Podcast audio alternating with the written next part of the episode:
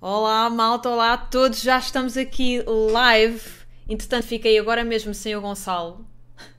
Não, Mas- não, estou aqui, estou aqui, estou aqui. Ele está Estou tá só a ali. mudar a minha câmera. Ok, ok. Estou só a aumentar o vosso suspense. Mas estou aqui, estou aqui. Podem falar. Espero que estejam todos a, a ouvir bem, pelo menos o meu som acho que está tudo ok. Os dos nossos convidados já vamos ver. Estou aqui com ah, uma pessoa que já está a fazer eh, tributos, o Gonçalo. Gonçalo, agora estás ainda pior. Não sei o que tu agora fizeste já, aí. agora já estou, já estou, Ok. já estou, já estou. Já me conseguem ver, não já? Já, já. Já, já, já. Pronto, o Gonçalo já estão a perceber quem é. O Cláudio, ah, que é estreia aqui também. Acho que, pronto, eu nunca tive a oportunidade de falar com o Cláudio, nem nunca falei sobre o Cláudio aqui. Ah, não é que tinha falado dos outros, mas o Cláudio em especial, porque é do Brasil, portanto acho que vai ser aqui engraçado também saber um bocadinho a experiência dele e tudo isso. E a Ana, que é colega de trabalho do Rui, portanto há aqui uma ligação, ahm, que também é Ana, pronto, e somos muito parecidas, como todas as Anas que usam óculos e, e têm um cabelo vá. Não é castanho, castanho, ruivo, algo assim do género. Eu também sou, eu também pinto o cabelo, na verdade. Pouco, mas, mas pinto, portanto também tenta assim ser meio, meio ruiva. Ahm, antes de começarmos, eu tenho aí muitos preparativos para nós, antes de fazermos as nossas apresentações e também quero falar um bocadinho com vocês antes de entrarmos para o filme propriamente dito, falarmos um bocadinho aqui da fase 4, porque basicamente estamos a terminar ah, a fase 4. Não, não vamos falar sobre tudo porque é altamente difícil, estamos a falar se calhar alguns 20 e tal conteúdos, não é? Mas, mas pelo menos falámos aí um bocadinho dos filmes. Mas antes disso tudo, vamos então só gravar o nosso vídeo para o Twitter, tá bem?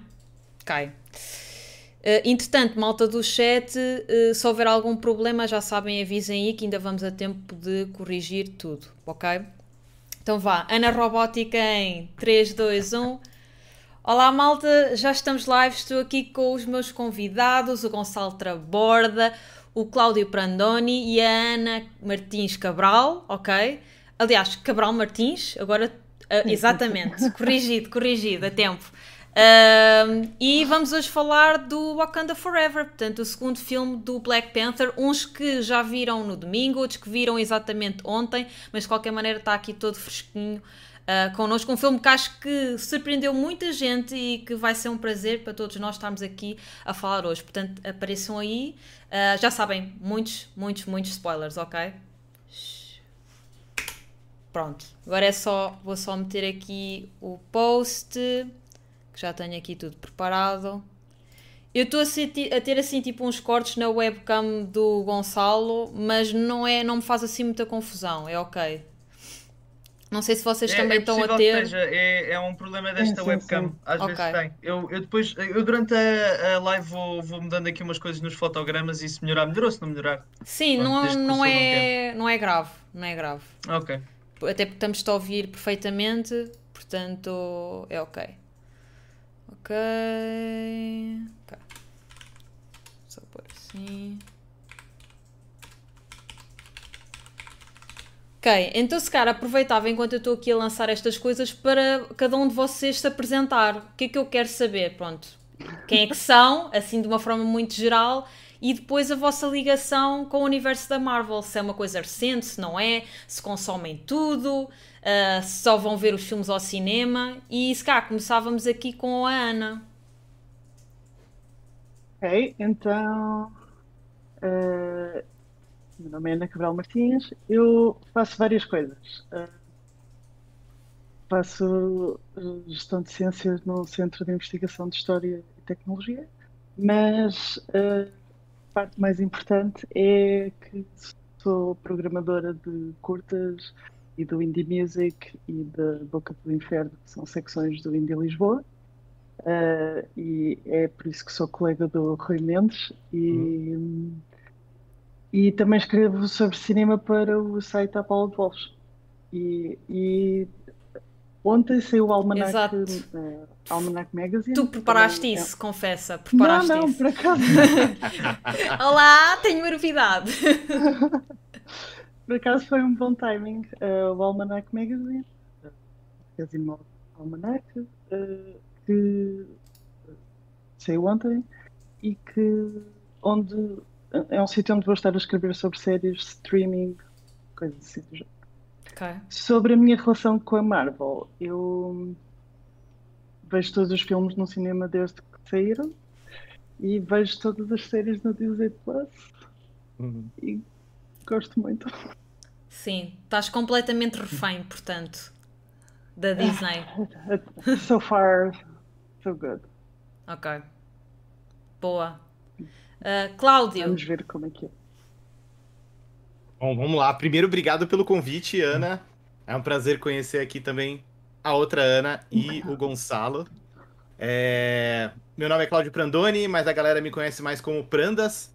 Sou jornalista aqui no Brasil já há muitos anos. Escrevo principalmente sobre videogames é, e cultura pop em geral. É, Sobre Marvel, eu acompanho os filmes. Já fui mais empolgado. Acho que depois do Guerra Infinita é, não, não fico mais tão ansioso. Às vezes até espero pra ver no Disney Plus os filmes. É, as séries eu tenho gostado bastante. Eu só não gostei muito da Miss Marvel. ok. Miss Marvel eu achei mais ou menos, mas as outras séries eu gosto bastante. É, E vi o Pantera Negra Wakanda pra sempre no, no cinema recentemente. Gostei bastante. Tô muito animado aqui de, de discutir, de comentar com vocês aqui na stream. Prandas, tu vais ser a primeira pessoa que nos vai ensinar os nomes em português dos filmes, porque nós aqui em Portugal Ai, tá bom. somos péssimos, nós não fazemos ideia. Eu, tu disseste ali Guerra Infinita e eu tipo, Ah, Infinite War? Exato. Portanto, é engraçado. Nós cá, esse por acaso nos filmes da Marvel não costumamos ter as traduções ou Não, temos? muito raro. Muito Pois. raro. O Soldado de Inverno acho que foi assim a que se espalhou mais. Sim. eh, e mesmo a personagem chamamos-lhe Soldado de Inverno e de Inverno é raro ser Winter Soldier. Sim. E o Homem-Aranha. Homem-Aranha. Acho que o Homem-Aranha muita gente usou o sem volta a casa, por acaso. Sim, Apesar de soar muito mal em português. sim. Soa de facto muito Havia, o- eu lembro-me do Hawkeye, o nome em português era Hawkeye. Gavião Arqueiro, Isso. mas era os dois, ok? Ah, Também tinha há os o- dois no, no título. Havia o Dune, dois pontinhos, Duna, ok? É. Só na dúvida, só para esclarecer. Por isso, yeah, eh, às vezes é assim, mas há- também há, lá está, também há muitos nomes que cá em Portugal nós acabamos por, eh, por não traduzir. Por exemplo, houve aquele filme, o Nope, em Portugal ficou só Nope, na mesma, acho eu, se não me engano. Ahm, Prandas, desculpa ter-te interrompido, mais alguma coisa que queiras Imagina. acrescentar? É, Não, não, tô muito feliz, tô muito animado Sim. de estar tá, aqui. E fazes streams na É. Twitch também, isso é importante Faço. dizer para a malta que está aqui a assistir na Twitch. O Prandas tem feito Mega Prandas, né? Sim o nome, a jogar É os diferentes Mega Man. Por isso, se vocês gostam aí de coisas retro, sobretudo de Mega Man, é, é dar aí o follow. Eu já peço aí alguém para dar shout-out. O meu modo Iwata, se calhar, é C Prandas, não é? O user. Isso, aqui na, Pronto. não, aqui na Twitch é, é C Prandoni. Prandoni, ok. Prandoni, então C Prandoni, isso. vou pedir aí para darem o, o shout-out. Vou mandar aqui também. O chat pergunta, e aqui é o- um dos meus viewers brasileiros, que é o Frey, pergunta Hum. de que zona do Brasil é que és? Eu moro em São Paulo. Eu, na verdade, sou de Santos, que é uma Hum. Ok. cidade do litoral, né, de, de, de São Paulo, uma cidade bem antiga, mas hoje em dia moro, moro em São Paulo. Ok, pronto, está aí respondido ao, ao Frey. O Frey que vive numa cidade que eu digo sempre que tem nome de cidade Disney, eu já não me lembro qual é o nome da cidade, mas a mim parece-me assim uma coisa tipo Zootopia, estás a ver? De onde Ele- você é, Frei? Ele já Manda confirma, chat. ele já confirma aí É. no chat. Uh, yeah, Flu- Florianópolis, para mim isto é um, é, um, é um nome fake, isto não é real. É a Ilha da Magia. É, Florianópolis é uma ilha com lindas praias. Sim. Uh, Gonçalo, conta-nos. Bom Ah, ver-te então, antes de mais. é- Não nos temos visto assim muitas vezes, né? Mas ex-colegas de trabalho, então. É verdade, é verdade. Sou- portanto, meu nome é Gonçalo Taborda, uh, ou Taborda só é como preferirem. Uh, sou redator da IGN Portugal, foi onde conheci a, a Ana e trabalhámos juntos, que ela tra- tratava das redes da- sociais da IGN Portugal. Uh, e apresento também o Advance News uh, na plataforma Advance da SIC. Na IGN, pronto, escrevo uh, as análises de, de, filmes da Marvel, ainda está em falta do, do Black Panther, do Wakanda Forever. Uh, comecei a ver os filmes da Marvel em 2004, na altura foi quando vi o primeiro Homem-Aranha com o Tobey Maguire. Uh, eu acho que sei um pouco antes disso, mas eu só vi nessa altura que tinha 5 anos. Uh, opa, e depois, pronto, sempre acompanhei o Homem-Aranha, o Homem-Aranha sempre foi, e depois fui, fui, fui alargando para os outros filmes da, da Marvel. No universo cinemático da Marvel não entrei pá, até aos Vingadores. Depois vi aqueles para trás, do Thor, do Homem de Ferro, mas não me interessava porque eu só queria saber do Homem-Aranha. Só queria. Então, uh, é o teu favorito um... ainda hoje ou já uh, não? O Homem-Aranha. é, é, o Homem-Aranha 2. O Homem-Aranha 2, ainda é. Okay. Ainda é. Um, o, o No Way Home está lá perto. E como o Brandas ali, é, depois da, da fase 3, o, o entusiasmo se calhar desceu um bocadinho. Uh, acho que tive ali um pico no No Way Home. E agora tento ver as séries, uh, como ele uh, não viu o Miss Marvel, não viu o She-Hulk, essa é que eu não vi. Okay. E pronto, agora vi o Black Panther. e já vamos falar um pouco da, da fase 4, mas, mas foi uma agradável surpresa. Ok.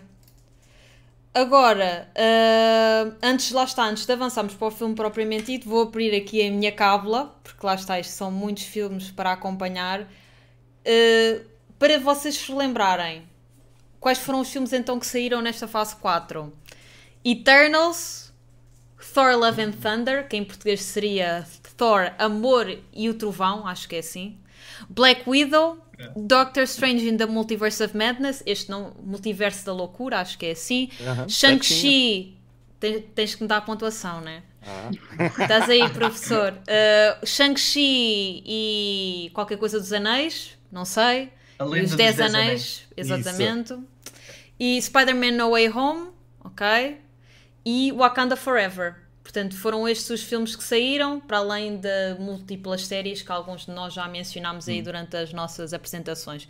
Por isso, o que eu vos via pedir, isto é um exercício difícil, estamos a falar de sete filmes, colocá-los por ordem os nossos favoritos, ok? Portanto, vou-vos dar aí okay. um tempinho para vocês pensarem, ou abram aí um documento, se quiserem, uh, para listar aí os filmes. Se quiserem, eu volto a repetir, se calhar é mais fácil ou copio, eu vou colar aí no Discord. Acho que consigo, acho que consigo. Eu colo aí no Discord a lista. Cola, cola.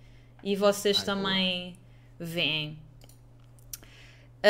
Um, eu posso ir já comentando com o chat. Aliás, antes, antes de dizer isso, vou aproveitar também enquanto vocês estão aí a preencher isso, também para dar um bocadinho de insight sobre pronto, a minha ligação da, com a Marvel, já que pode haver aí algumas pessoas que não, que não me conheçam que estejam aí na Twitch, ok? Portanto, eu, eu também comecei a, acompanhar os filmes da Marvel numa fase já tardia, se calhar desde o primeiro filme dos Vingadores, sim. Uh, portanto, eu, infelizmente, uh, e por grande falha minha, ainda não vi nenhum filme do Iron Man. É a mancha, é a mancha no meu currículo uh, da Marvel, é que não vi nenhum filme do Iron Man. Uh, ainda tenho que, que cumprir essa, essa falha. Pronto, mas desde então vi mais ou menos tudo. Acho que. Acho, e não vi o segundo filme do Ant-Man, se não me engano, mas em termos de filmes, acho que o resto vi tudo desde então. Posso não ter visto logo quando saiu, uh, mas fui vendo desde então. E as séries do Disney Plus, as que têm saído agora, pronto, tenho visto tudo, portanto tenho consumido tudo hardcore. Uh, também estou assim um bocado refém da Marvel, aliás, eu farto-me de comentar isso, que às vezes sinto que não tenho tempo para ver outras séries que eventualmente poderia ter interesse, porque estou a perder tempo a ver séries da Marvel que algumas não, não gosto tanto, como foi o caso da Miss Marvel, não, não foi das que eu gostei mais, e mesmo She-Hulk também não fiquei muito impressionada. Uh, portanto, é mais ou menos isso. E agora aqui na Twitch, pronto, arranjei este gap, pronto, de, de, fazer estas conversas com, muitas vezes com conteúdos da Marvel, tento sempre trazer os conteúdos que são da moda e no fundo aqueles que são geek e, e que me dizem alguma coisa, né? Porque também estar aqui duas horas à conversa sobre algo que também não me diz nada, também não tem piada. Então, geralmente trago muita coisa da Marvel, tenho trazido algumas coisas de Star Wars e assim, mas sobretudo isso, ok? posso já dizer o meu top, que eu já tinha aqui preparado. Ah. O meu top era, em primeiro lugar, o Shang-Chi, ok? Oh, Se calhar não é uma okay. popular opinion, Mas eu gostei mesmo muito. Pá, eu sou uma fã da cultura asiática, antes de mais, portanto eu sou um uhum. bocado biased logo por aí. E, mas gostei mesmo muito do filme do Shang-Chi, acho que foi daqueles que não ia com grandes expectativas, até porque não foi assim mega, mega promovido pela Marvel. E surpreendeu-me imenso, acho que em termos das batalhas, as batalhas estão muito bem coreografadas. Uh, a banda sonora também gostei muito, gostei dos personagens, achei que eles tinham química. E acho que pronto, lá está. Quando faz aquele primeiro filme, às vezes é difícil ser um filme sólido, porque ainda é a apresentação da personagem hum. e tudo Sim. isso.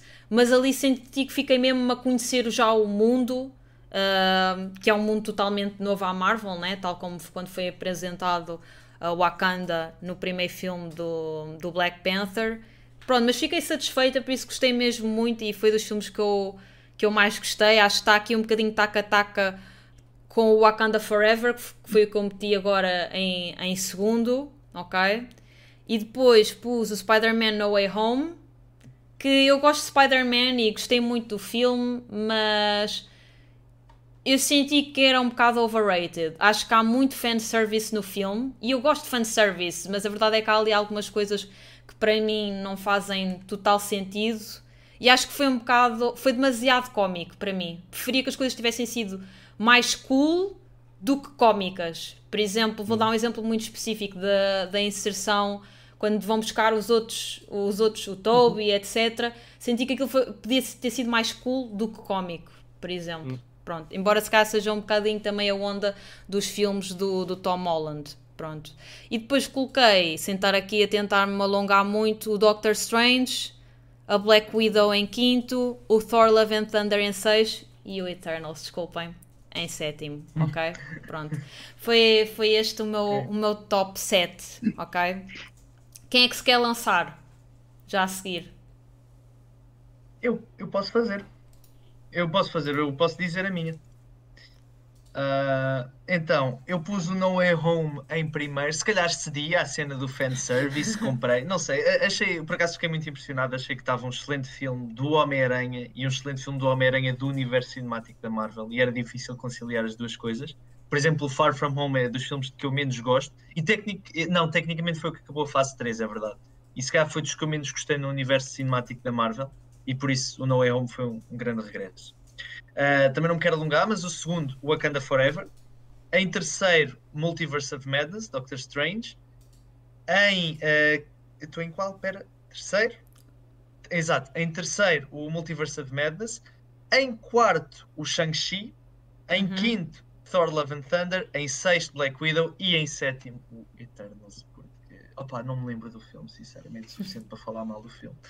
Uh, e portanto, yeah, é essa a minha lista. Ainda tens mais três vezes para ir, segundo a Ana. É?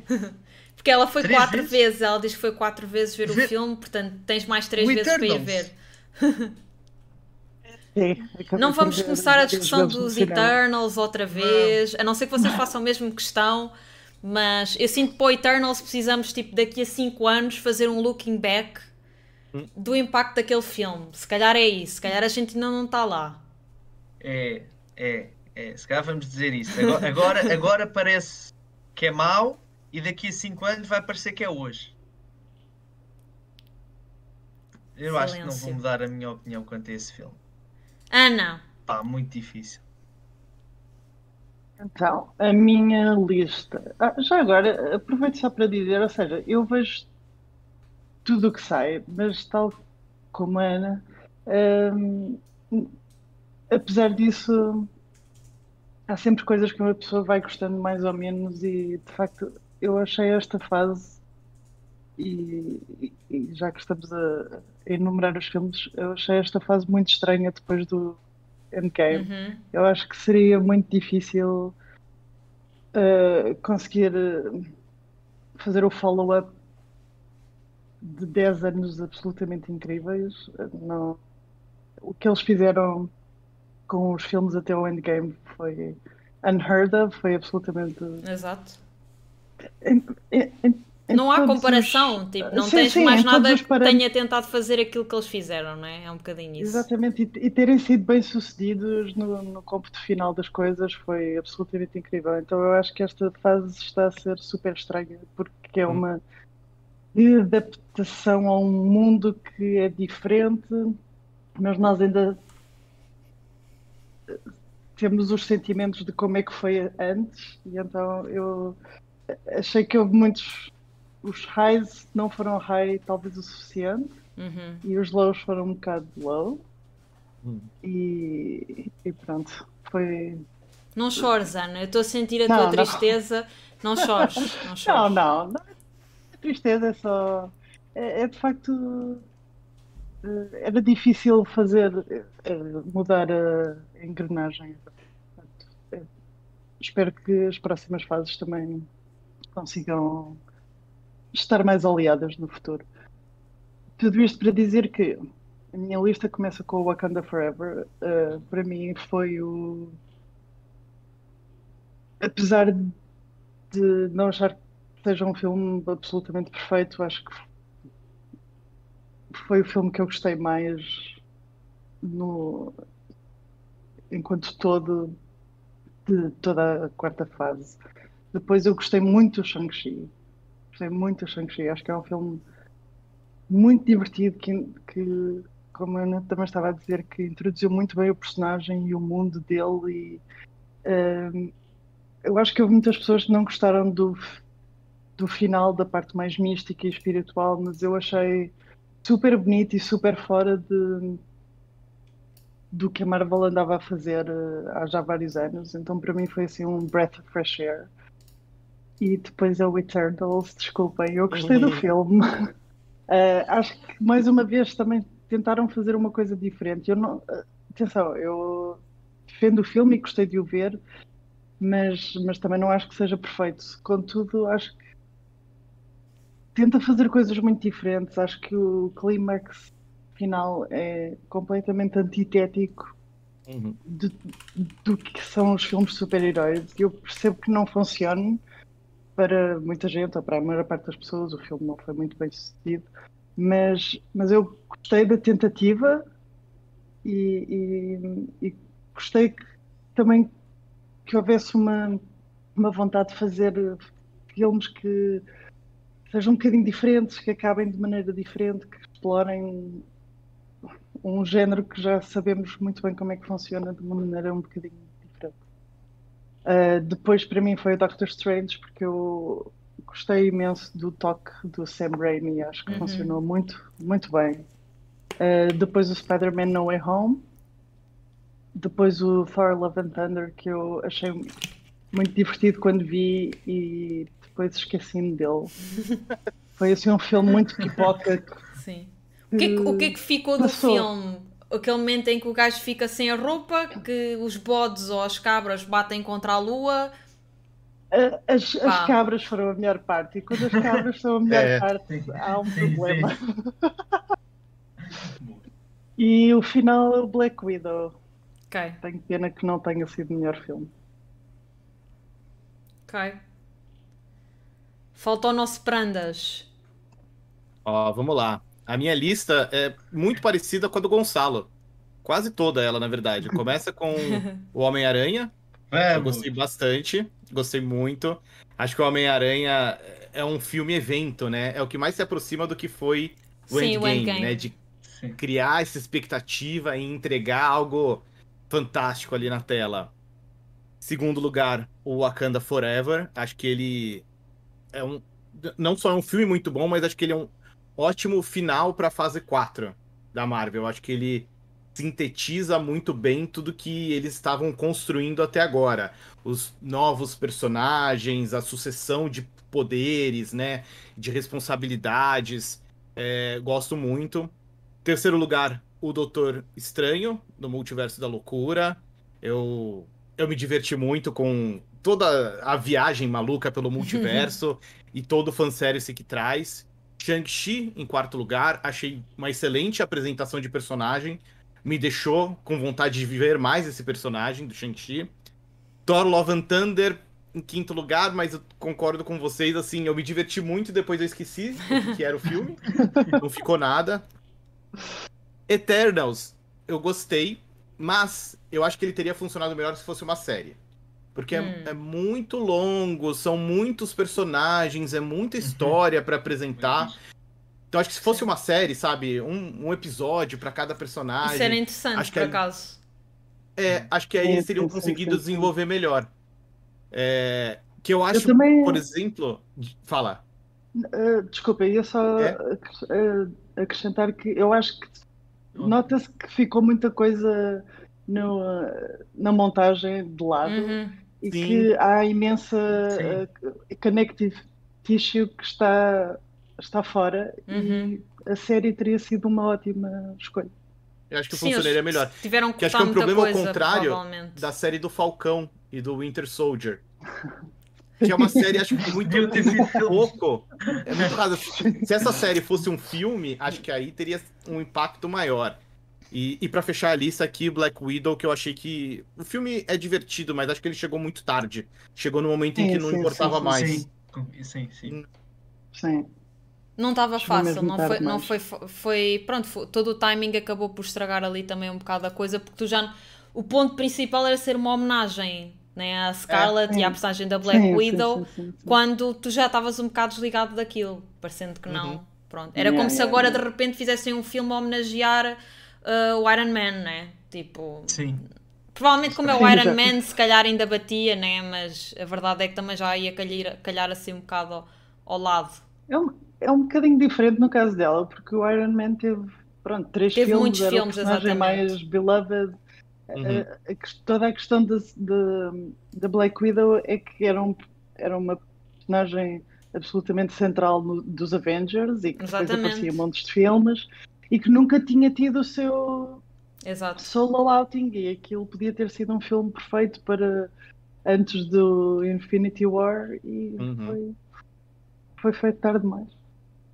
Já eu acho que quando chega o endgame e depois com a pandemia e não sei o quê, foi um corte demasiado eh, grande em- temporal e de sentimentos em relação Sim. a voltar a estar com ela e pensar que aquele filme tinha consequências reais no universo, porque já era. Sim, parece tipo uma cena de um universo à parte, né? Tipo, é tipo Sim, uma sim, short sim, story sim, que está ali a acontecer, quase. Yeah, yeah, yeah. Eu ainda assim gostei muito do filme, pronto, eu gosto muito da personagem dela e gosto também muito da Florence enquanto atriz, por isso Em, em que lugar é que estava Adorei. na tua lista?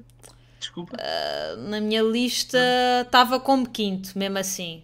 Também Eu quando vi, sim, eu quando vi gostei muito, mas depois quando colocas ao pé de outro tipo de filmes que lá está, tu sentes que tem um impacto muito maior e envolve mais personagem que se ambiciona a fazer algo mais complexo, depois aí tenho que o colocar mais abaixo na lista, mas eu lembro-me quando vi, gostei muito e lembro que as análises eu lembro que eu acho que o IGN US deu tipo 7 ou não foi assim uma coisa tão especial Seis, ou eu. 6, foi assim uma coisa que eu até achei, pronto, que, que merecia mais. Ah, o Shang-Chi, por exemplo, eu lembro-me que o Aníbal, estou a dizer, o Aníbal é o colega do, Sim. do Gonçalo, Hum. deu 7 ao Shang-Chi e eu achei tipo um crime. Portanto, Não, mas isto depois também Depois- sim, sim, Depende sim, das opiniões, depende de tudo, pronto. Mas eu geralmente, isto também um bocado para dizer, nós estamos a fazer uma lista de filmes, mas todos estes filmes, pá, tirando, o- se calhar, pronto, na minha opinião, mais uma vez, depende da opinião das pessoas, tirando dois ou três que eu consideraria maus filmes ou filmes meh, os outros são todos bons filmes, porque são filmes da Marvel, têm um budget enorme, têm personagens que a gente gosta, portanto, ainda que a gente esteja a colocar um filme tipo em sétimo lugar, não deixa de ser um bom filme, pelos standards. Por alguma razão a gente os vai ver ao cinema, não é? Uh, se fossem maus, provavelmente não íamos sempre ver. Pronto, é, é um bocado para pôr isso também em perspectiva, lá está. Acho que todos sim, nós concordamos que a fase 4 perdeu aqui muito gás e, e, e, e fazendo a fase 4 ainda não percebi muito bem o que é que eles estão a tentar fazer, né? Ok, é o multiverso e tal, mas eu sinto que do início ao fim eu não sinto que esteja- que estejamos mais perto de qualquer coisa. Não sei se vocês Uhum. percebem aquilo que eu estou a dizer. Parece que não caminhamos sim, para sim, lado sim. nenhum. Não tem uma eu- construção, né? É. Não tá indo em direção a algo. Eu, a, a minha impressão é de que eles estão só tentando coisas diferentes, estão experimentando. É, Ah, por eu acaso eu-. Ah, força, força. Não, não, desculpa. força, Força Gonçalo. Ah, ok. Pronto, aqui vou vou dizer é mais ou menos o que o Prandas disse, porque eu lembro da série, quando o Loki, por exemplo, supostamente abriu o multiverso, achava Uhum. que aquilo agora é que ia começar Agora a é que avançar era, e a né? avançar. E, e- e- e lá está, parece que desde, que desde, essa, desde a série do Loki, tá- desde esse acontecimento, da abertura do multiverso e, e das timelines diferentes, estamos iguais. Uh, mesmo já tendo saído três filmes desde, desde a série do Loki, se não me Uhum. engano, e não sei quantas séries. Sim. Pois eu, por acaso, eu acho que isto é uma fase mesmo eh, de- em que o mote é transição. Sim. E então acho que no caso do Loki, eu acho que eh, apesar desse momento universe breaking, eles não epá, é uma série de Disney Plus e eles não iam fazer uma coisa que fosse mesmo tipo Tão crucial, não é? É, Não é? Mesmo assim puseram Sim. lá o Kang, que já foi assim uma cena. Sim, sim, que já foi uma coisa extraordinária. Mas eu acho que, apesar de tudo, e apesar de, de haver mu- muitas coisas eh, que parecem meio, lá está, a tirar barra à parede, experimentar coisas diferentes, eu acho que há pelo menos duas coisas que marcam esta fase. Uma é claramente uma, uma questão de luto e renovação. Eu acho que a maior parte das, dos conteúdos que têm saído lidam de alguma maneira com sentimentos de perda, sentimentos de culpa, sen- de- a necessidade De te encontrares, não ultrapassar é? Também. Exatamente. E, e ao mesmo tempo é uma fase de plantar sementes muito cedo, ou seja, Uhum. em que nós não vamos ver os frutos senão daqui a cinco anos. O Uhum. que eu acho que torna um bocadinho frustrante quando também se tem a, a sensação de que a construção não está a ser tão clara como foi Uhum. em, em fases anteriores, em que era mais. Também havia menos personagens e era Exato, um também eram muito menos claro Também era mais personagens. fácil, sim, tens razão. Sim, sim, sim. E E personagens agora- que as pessoas é. conheciam, mesmo que não tivessem visto os filmes, identificavam-se, né? Havia já um background do que é, que é o Homem-Aranha, né? Pelo menos o Homem-Aranha, pronto. Sim, sim, sim, sim. sim. Yeah. Ok. Então vamos agora entrar para o filme propriamente dito e ainda bem que tivemos aqui algum momento de discussão, porque acho que agora quando entramos para o Wakanda Forever vai ser sobretudo dizer bem do filme, acho que quase toda a gente colocou o filme bastante ahm, para cima na lista, portanto acho que gostámos todos, não é? Em geral Sim. gostámos muito do filme. Sim, sim, sim. Bastante. Também tenho críticas. É, Sim, ainda bem, ainda bem, porque o meu feeling, sabes, eu quando saí do cinema fiquei mesmo assim a pensar, tipo, pá, não acho que isto seja o filme mais genial de sempre e não o colocava como sendo o melhor filme da Marvel, não colocava isso, mas a verdade é que, tipo, acho que aquilo que eles se propuseram a fazer fizeram de forma, tipo, excelente. Eu, eu genuinamente, tipo, depois estive a ver, eh, quando saí de lá, para mim aquilo era tipo 10 em 10, ok? Depois, não, não, para mim estava ok, tipo, não havia nada que eu pudesse dizer, olha, Ok. gostei do pacing, gostei das personagens, achei que, lá está, spoiler heavy, ah, quem ficou depois com o Black, com, com o manto de Black Panther, que foi quem no início sempre se esperava que fosse, que foi a Shuri, né? Ah, que eu, quando vi notícia, pensei, hum, mas depois afinal até gostei da forma como eles fizeram. Portanto, em geral, eu gostei de tudo. E depois, ainda hoje, pronto, estive a ver um bocadinho as opiniões de outras pessoas, etc., até para arranjar aqui algum tema de discussão. E percebo o que é que as pessoas estão a dizer, mas na minha opinião, na mesma, continua a ser eh, nitpicking, ou então é algo que eu não concordo. Pronto, estás a ver? Portanto, uh, porque não há filmes perfeitos também, a verdade é essa. Há sempre coisas que tu podes apontar mais para a esquerda, mais para a direita. Uh, ou então, Ana, recomenda-me filmes perfeitos porque eu quero vê-los. Provavelmente conheces bem mais, bem mais do, que, do que eu, mas no fundo, assim, pelo menos do meu lado, foi um bocado esse o, o feeling. Eu, lá está, eu estava-vos a contar, acho que foi em off, que ontem eu, pronto, eu gostei tanto do filme que ontem fui ver o Black Panther 1, outra vez, ok? E, e gostei na mesma muito do filme, acho que não tive o mesmo impacto quando vi no cinema, porque obviamente uma coisa é ver no cinema, outra coisa é ver na tua TV na sala. em termos de som, em termos de imagem, tudo, o próprio feeling tu já sabem, a Marvel tás, é um evento, né? sai um filme, é um evento em que as pessoas estão todas ali expectantes e estão no cinema e depois comentam com os amigos, portanto, nunca é sempre difícil replicares essa, essa, esse evento num, num setting em, em casa, sobretudo quando é um filme que já saiu há, há tanto tempo. Mas gostei muito do filme na mesma, mas gostei mais deste segundo, portanto, entendendo aqui de uma forma geral, acho que o primeiro tem é mais repleto de ação. O primeiro é sempre assim, tipo, tal, tal, tal, tal. Hum. E o segundo acho que dá muito mais oportunidade. Tem menos ação, acho que o que eles fazem em termos de ação para mim está fixe, mas acho que tem mais oportunidade para desenvolvimento das personagens.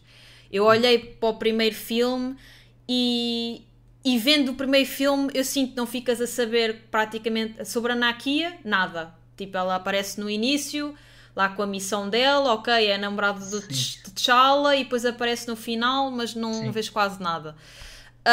Um, da, da rainha também, a mesma coisa, também, ok, é a rainha, também não vês quase nada. Um, e a Shuri, mais ou menos a mesma coisa também, ok, é a irmã, é boa tecnológica, etc, mas não tens nada sobre quem é que esta pessoa realmente é, não é? Quais são as motivações, de que forma é que reage uh, em determinados acontecimentos, etc. E acho que isto aqui foi aquilo que eles verdadeiramente fizeram de diferente, também porque o próprio tema, obviamente, depois da, da morte do Chadwick, também exigia que o tom do filme fosse um bocadinho diferente, que fosse, lá está, o próprio filme fez e muito bem pegar neste assunto da perda Uh, porque é uma perda para o cast também, é uma perda para, para os viewers e tudo isso, portanto acho que pegaram muito bem nesse assunto, adorei o facto de pronto, ele não morreu porque alguém o matou ou foi uma cilada uhum. ou o que quer que seja, não, ele morreu de uma doença, eles não mencionam qual é, acho que fica assim um bocadinho aberta à interpretação, mas no fundo acho uhum. que assim, comparando um filme com o outro acho que são as principais diferenças e eu pronto, como eu sou uma pessoa muito de, eu adoro diálogos e, e e, e no fundo descobri o que é que está por trás e acho que este filme suscita-te mais a fazer esse tipo de, de interpretações e, e, de, e discussões. Portanto, assim de uma forma geral e dando agora a oportunidade também de vocês falarem um bocadinho, foi esse o meu feeling aqui em relação ao, ao Wakanda Forever. E vocês? De uma forma geral, a gente depois já fala com mais detalhe de cada um dos aspectos do, do filme, mas de forma geral. Não sei se querem começar. Não, força, Ana, força. uh, então, uh, desculpa, não, não queria atrapalhar ninguém, mas já agora aproveito e, e falo também um bocadinho. Uh, eu achei que concordo com essa visão de que dá muito mais espaço às personagens de respirar uh, e, e, de termos momentos com eles que não sejam só plot driven, há muito mais tempo para conhecermos a sua o que está no, nos, nos seus corações, nas suas cabeças, e é muito melhor o sentido de mergulhar mesmo nos personagens do que o primeiro. Eu acho que, apesar de tudo, é também uma consequência de já termos uh, já conhecermos o Wakanda, de já conhecermos uhum. como é que funciona, de já termos visto o primeiro filme. Uh, eu, eu, também não acho que o primeiro seja. Eu, quando o vi, uh, gostei muito. Uh, se calhar. Eu acho que a Marvel, a certa altura, ficou como uma espécie de um third act problem, em que acabou. Havia sempre tipo uma grande luta no fim, em que o CGI às vezes não ajudava e, e e a coisa ficava um bocado confusa. Uh, e eu acho que, pronto, tropeça um bocadinho, mas acho que enquanto filme que te apresenta ao, ao mundo, uh, funciona bastante bem. Ou, ou seja, mesmo uhum. que não vá muito fundo nas personagens. Sim, tem a construção é do tu... mundo. Yeah. Exatamente. É em termos de world building, acho que funcionou de uma forma absolutamente incrível e em, ter... e em termos de conhecermos a personagem do, do Chadwick Boseman, do, do, do T'Challa, acho que funcionou super bem, ao ponto de se sentir muito a falta dele neste filme. Eu acho que é impossível falar do Wakanda Forever sem falar da, da morte do Chadwick Boseman. O Chadwick Boseman, uh, eu, se não me engano, ele morreu de cancro. Uh, era uma coisa que ninguém sabia, senão a família e pessoas muito próximas, e acho que foi um.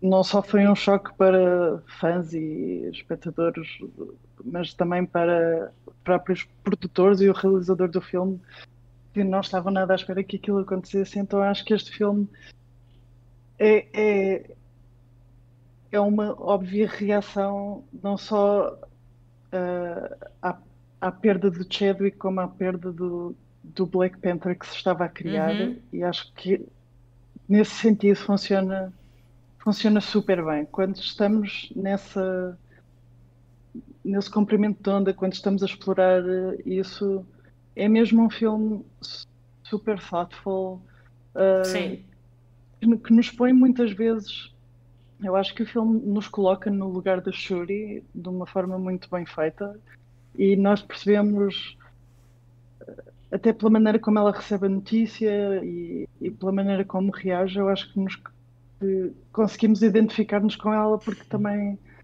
também eu acho que também tivemos momentos de, de, de ficar um bocadinho, pelo menos sur, surpresos com, com, com, com a morte e, e, de sentir mesmo a falta de um, de um ator fez uma embody de uma personagem que eu acho que ficou mesmo simbólico, ou seja, não, é, não, não era não era um ator uh, que ninguém se lembrará no futuro. Eu acho que Chadwick uhum. Boseman deixou mesmo uma, uma marca uh, pelos filmes que fez e pelas personagens que interpretou. Eu acho que quando o filme, para mim, tropeça um bocadinho é quando tenta por muitas camadas extra por cima. O tempo que passamos com o Everett Ross, o tempo que passamos uhum. com a, a, Valentina de Fontaine, apesar de eu gostar muito de Julia Dreyfus, uh, o tempo que passamos com. até com a Riri Williams, que sinto muito que o filme está a dizer. Vai, esta personagem é fixe, tens de gostar dela, vai ter uma série no Disney Plus. A Valentina também Sim. vai ter uma série, o Everett Ross também vai aparecer não sei onde. Precisamos de estar com estes personagens. Uhum. E eu uhum. aí senti que já estávamos a tentar fazer demasiadas coisas. Já perdeu um foco e... um bocadinho aí nessas partes. Sim, sim, sim. E, e, e preferia que tivesse sido mais uh, mais focado em Wakanda uhum. e na, se calhar é no por isso também. Ia dizer, se calhar também é por isso que o filme é muito longo, né? O, o Pranda estava-se a queixar que achava que o filme é muito longo. Uh, acho que, do que eu tive a ler, acho que é dos filmes mais longos uh, da Marvel até agora. É. Uh, acho que é o segundo. Acho que ele só perde pro Endgame. Exatamente. Né? Que é incrível. É Se a pensar horas. em tantos filmes, é, é incrível. Sim, sim, sim. sim. É, hum. Eu concordo com, com a Ana, eu acho que toda essa parte com o Everett Ross, toda a parte nos Estados Unidos podia uhum. ser cortada, totalmente é, dispensável. Eu preferia que o filme fosse mais curto, ou que a gente tivesse passado mais tempo conhecendo o Namor e uhum. o reino dele, que uhum. é muito interessante, né? Acho o filme faz um trabalho muito bom de expandir o mundo, né? O, mapa uhum. cresce. E acho que ele faz a história inteira andar muito para frente, né? Ele, ele, ele mexe as peças de uma maneira que para os próximos filmes, para as próximas séries, tem muitas coisas novas para explorar. E também acho que ele faz uma homenagem muito bonita e importante e necessária para o Chadwick Boseman, né? O primeiro Black Panther, acho que ele é um filme muito especial porque ele ele tem um significado que vai além das telas, né? Ele chegou num momento claro. muito importante e foi feito, né, de uma maneira muito, muito, muito especial, muito carinhosa e, e, e a maneira, a morte do ator depois foi, foi um choque, né, para todo mundo. Então é um filme que tinha uma responsabilidade muito grande e acho que lidou bem com isso, né, de fazer essa homenagem, né, trabalhar com carinho esse legado e passar a tocha adiante, né? Fazer a história andar para frente. Uh, ah, falta, ok. É isso, concordo. Eu uh, gostei muito das duas personagens que gostei mais foi a Shuri, estou totalmente a favor dela como Black Panther, ainda que no fim, já falamos disso mais à frente, se cá vamos ter outro Black Panther, uh, mas pronto. Uh, as personagens que gostei mais foi a, a Shuri e o Umbaku. Pá, eu não me lembro do Umbaku ser tão engraçado no primeiro, Sim. não voltei a ver o primeiro, mas eu não me lembro dele ser tão. Pá, é muito fixe. Gostei Ele é mesmo é muito da personagem. É, e até acaba por funcionar como uma espécie de bússola moral mais para o fim, portanto Acho que cumpre hum, todas as verdade. funções tinha. A personagem que gostei menos foi a Riri também. Eu estava a vê-la e estava-me a lembrar, isto parece quando a, a, Marvel meteu o Peter Parker no meio do Civil War. A questão é que o Peter Parker não é Riri Williams. Eu lembro-me de a primeira cena do, do Peter Parker é no quarto dele com o Tony Stark e ele fala de, uh, para, não estarem a falar outra vez da história do tio Ben, ele diz uma frase muito simples que é quando podes fazer as coisas bem e não fazes e depois as pessoas magoam, a culpa é tua. Uma coisa assim desse género. Ora, toda a gente que está a ver aquilo sabe de que é que ele está a falar. E ele relaciona-se com a personagem, porque todos conhecemos o Peter Parker, vimos N filmes. Aquilo tem impacto e para mim teve e achei que foi muito bem feito. Com a Riri, ela no final diz: Ah, o meu pai, e depois a Shuri até abana a cabeça a perceber: Ok, o teu pai morreu. E eu, Ih, mas epá, de certeza que foi muito triste, Riri, mas eu não, não faço ideia com todo o respeito. Não é a personagem que tem a mesma história.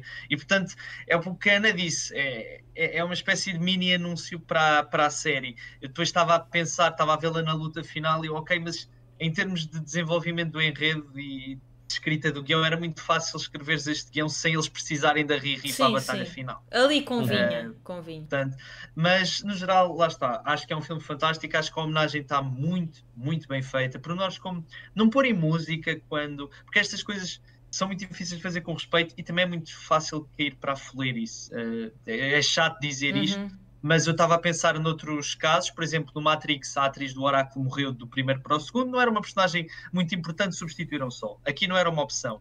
Podiam fazer tipo Velocidade Furiosa com o Paul Walker foi muito bonito, a sério, tenho muita pena do que aconteceu, mas de facto, em retrospectiva, se calhar se olharmos para aquilo, aquilo foi um pouco, até fizeram uma música. O Velocidade Furiosa por si é, só é, é, muito mais é, cheesy é, também. Se calhar dava-se mais a isso, exatamente. E eu acho que fazer isso aqui, não é? Fazermos o, o Chadwick a, a, conduzir ou se calhar a, a andar para o, para o plano ancestral. Podia, exatamente, o plano ancestral era muito fácil ires por aí era, e eles não e foram está tá muito, muito bem. Eu, eu pá, lá está, esta, geralmente os fãs até fazem teorias antes do filme. Eu não tinha visto uma teoria boa de como fazer isto. Eu acho que a Marvel conseguiu aí bastante bem. Isso também é uma parte muito importante. Depois também, uh, se, se, depois quiser levantar algum tema, eu gostava de falar da aparição do Killmonger, que também não gostei muito. Uh, não percebi muito bem, tendo em conta o desenvolvimento dele no final do primeiro, aparecer assim agora. Achei estranho. Eu gostei. Eu gostei. Força, força, uh, diga pá, eu, eu, eu sou muito fã do, do Michael, portanto, eu, eu adoro-o como ator, uh, um bocadinho de crush também nele, e acho que a personagem. A personagem... Sim, a... ele não é propriamente feio. Ele não é feio, yeah, ele não é feio, exatamente. Uh, a personagem dele no primeiro filme acho que é muito boa mesmo. Acho que, é, uhum. aliás, é um dos destaques. Ele rouba qualquer cena em que ele está no, no primeiro filme, uh, as cenas são dele. Um, e, e, a personagem dele vem com um motivo muito forte, não é? Uh, que é aquela, portanto, bate diretamente com o motivo do, do T'Challa, que é ok, vamos guardar os nossos cursos e os nossos conhecimentos, e ele, ok, mas estão, todas estas pessoas da nossa comunidade estão aqui, não os vamos uhum. ajudar. Uhum. E foi um motivo efetivamente muito, muito interessante e que acho que a personagem dele faz embody uh, disso. Uh, e e, e, como nós sabemos, pá, acho que nem sempre os vilões da Marvel têm sido interessantes. Portanto, tirando uhum. pá, o Thanos, os do Spider-Man, muitos deles têm sido assim um bocado ao lado, como a gente sabe. E acho que ele foi um daqueles que efetivamente foi, foi interessante e, e, e que, ficou, que ficou marcado. Tanto que, lá está, muita gente, quando começou a pensar aqui para o segundo filme, ele era uma das teorias que eventualmente, pá, de uma forma Marvelicious, né? que eventualmente uhum. poderia regressar e, e, até ser o Black Panther e tudo isso. Não era algo que eu quisesse, mas era uma das, uma das teorias também uh, que seria possível. Por isso, quando ele apareceu lá no plano ancestral e deu este conflito à Shuri, para mim eu achei aquilo altamente, porque era ok, uh, nem tudo tem que ser by the book. Se calhar aqui uhum. temos que ir por uma abordagem okay. um bocadinho diferente que era totalmente oposto daquilo que era, neste caso, o T'Challa, que era muito um gajo estoico, uh, que, ok, isto é assim, ou é preto ou é branco, não é? Era um bocado a personagem dele, era muito assim, porque era o embody dos valores de Wakanda. E aqui tivemos algo totalmente diferente. Achei que foi uma surpresa uh, boa, foi um, foi um pescado de olhos aí aos, aos fãs. Acho que também não se esticaram muito e fizeram bem, uhum. não o tempo puxado a mais coisas. Mas eu acabei por gostar, uh, gostar muito disso, até mesmo aquele momento final em que ela está a lutar com o Namor e, e ouve-la dizer tipo: vais fazer a cena ou não vais? Vais ser nobre ou vais tipo get the job done? Pá, achei um uhum. toque mesmo muito, muito interessante. Ana, tu querias dizer alguma coisa sobre isto? Sim, eu uh, honestamente, quando ela vai para o, para o plano ancestral e se vê uh, a parte de trás do trono e, e, eu percebi que estava ali uma pessoa que não tinha o cabelo branco, portanto não era a mãe dela. Uhum. Eu tive mesmo medo que fizessem um Princesa Leia no Rogue One. Sim. Estava tipo, por favor, por favor, não façam isso ao Chadwick Boseman. E então até foi tipo uma sensação de alívio quando vi o Killmonger. Foi tipo, ah, ok. yeah. Não, não, não, não fizeram uma cena, sei lá, de. Dá-lhes mais 10 anos. Daqui a 10 anos eles voltam a fazer algo assim desse género. Não, porque agora já tem outros de T'Challa, portanto. Verdade. Não... Sim, estou a dizer a Disney, pois, a Disney em geral. Bom, em geral. Sim, isso... sim, mas eu, ou seja, acho que lá está, em todos os momentos, como estão sempre a ser super respeitosos, acho que mesmo naquele momento que se o ator não tivesse morrido, obviamente teria um encontro com o irmão. Uhum. Uh, acho que conseguiram dar muito bem a volta, especialmente porque eu acho que há, há, dois elementos que para mim fizeram muito sentido. Por um lado, é o facto de Shuri ser uma pessoa que desde o primeiro filme não é espiritual, não é uma uhum. pessoa que esteja ligada. Sim. É uma mulher das ciências e da tecnologia. Exatamente, ela é uma pessoa que está muito mais. que tem uma mentalidade completamente diferente e que não acredita muito naquilo. Então, isso para mim também liga um bocado ao personagem do Killmonger que quando tem. Sim. Quando tem a sua transformação para Black Panther, também quando vai para o, astro, para o plano astral está. Uh, estar noutro sítio com o uhum. pai, ou seja, uh, já, já tínhamos tido um momento em que a, a, personagem, no seu, no seu momento de transição, não, não tem necessariamente que ir para aquelas planícies africanas uhum. místicas e tem um confronto muito mais ligado à sua realidade. E, Sim.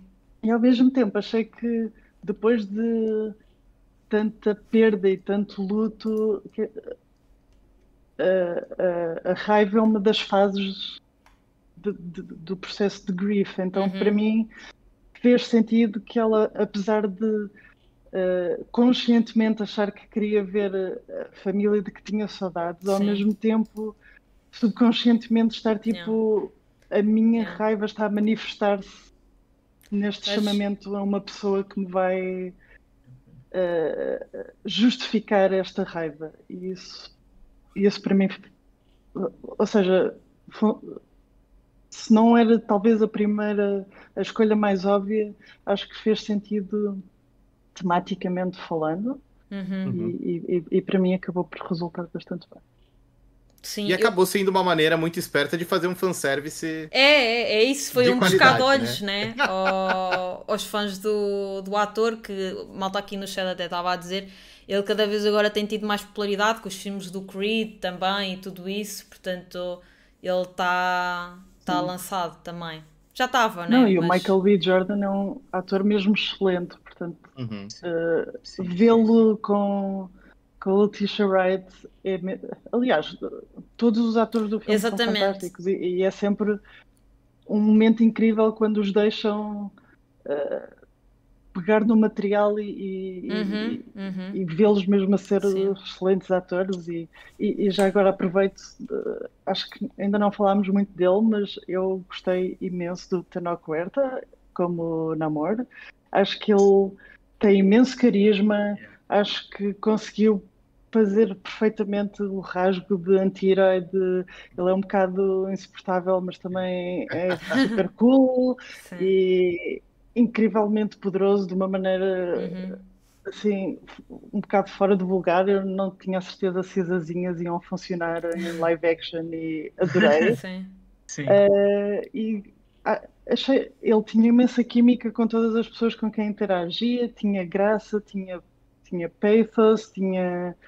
Não sei, eu fiquei mesmo. Eu não, não estava à espera de gostar tanto dele porque eh, não conhecia muito bem o ator e só tinha visto, talvez em pequenas entrevistas, então não tinha uma grande ideia do que é que esperava e eu gostei imenso. Quero, quero não só voltar a vê-lo, como voltar a ver uh, Talocan.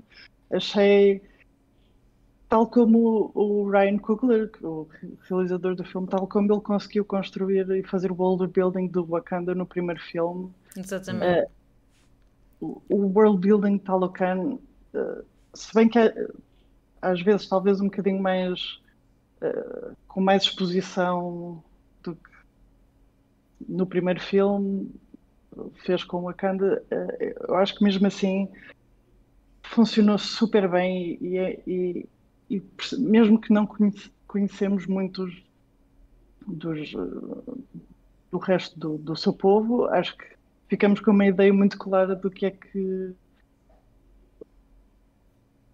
que é que faz aquela nação e eu Uhum. acho que isso foi, foi muito bem feito mesmo. Não sei se vocês tiveram a mesma impressão que eu. Eu, eu adorei, e o Prandas falou disso quando falou, deu aquela visão geral do filme. Eles fizeram muito bem em não o matar e em deixar uma espécie de jogo político que eles deixam ali, ele ali no final a falar, eu acho que é Sim. com a mulher dele, pelo menos pareceu. Eu não sei se, eu não sei se eu ela é acho que é mulher uma dele. prima. Oh, uma, oh, Pronto, mas é uma daquelas Ah, líderes, é ele e depois tem os outros sim. dois vá. ah, é uma das líderes militares. Ah, e ele fez Sim, sim, sim. assim, a dizer, ah, eles agora quando nos atacarem vêm-nos pedir ajuda a nós. Isso, Uhum. isso aí achei muito interessante. Ahm, e e é, como, é como disseste, é uma personagem muito poderosa. Pá, e gostei do ator.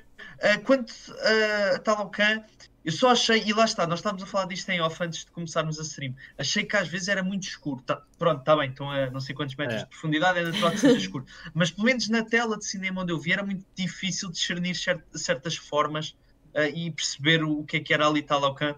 Se calhar não tive, não fiquei bem com noção da dimensão daquilo. Uh, o Wakanda eu percebo que é um país inteiro.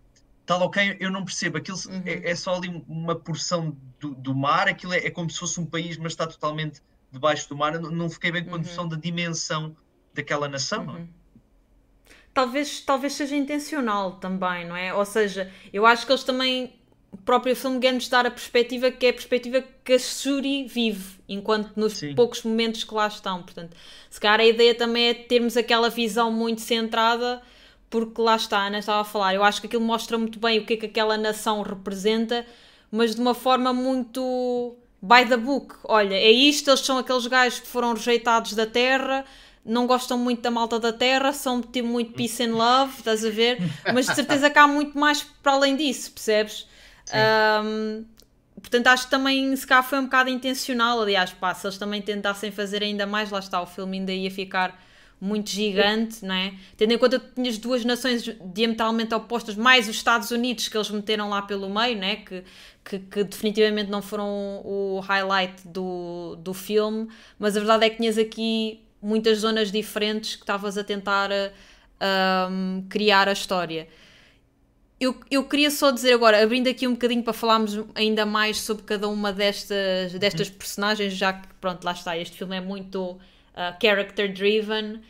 Eu ia também destacar que as grandes personagens deste filme são todas mulheres, que é algo que se calhar aconteceu aqui um bocado quase por engano. O primeiro, o primeiro Wakanda também já tinha muito isso, mas talvez porque, pronto, com. com... Os Chadwick Boseman eram praticamente todas mulheres. Sim, sim. Sim.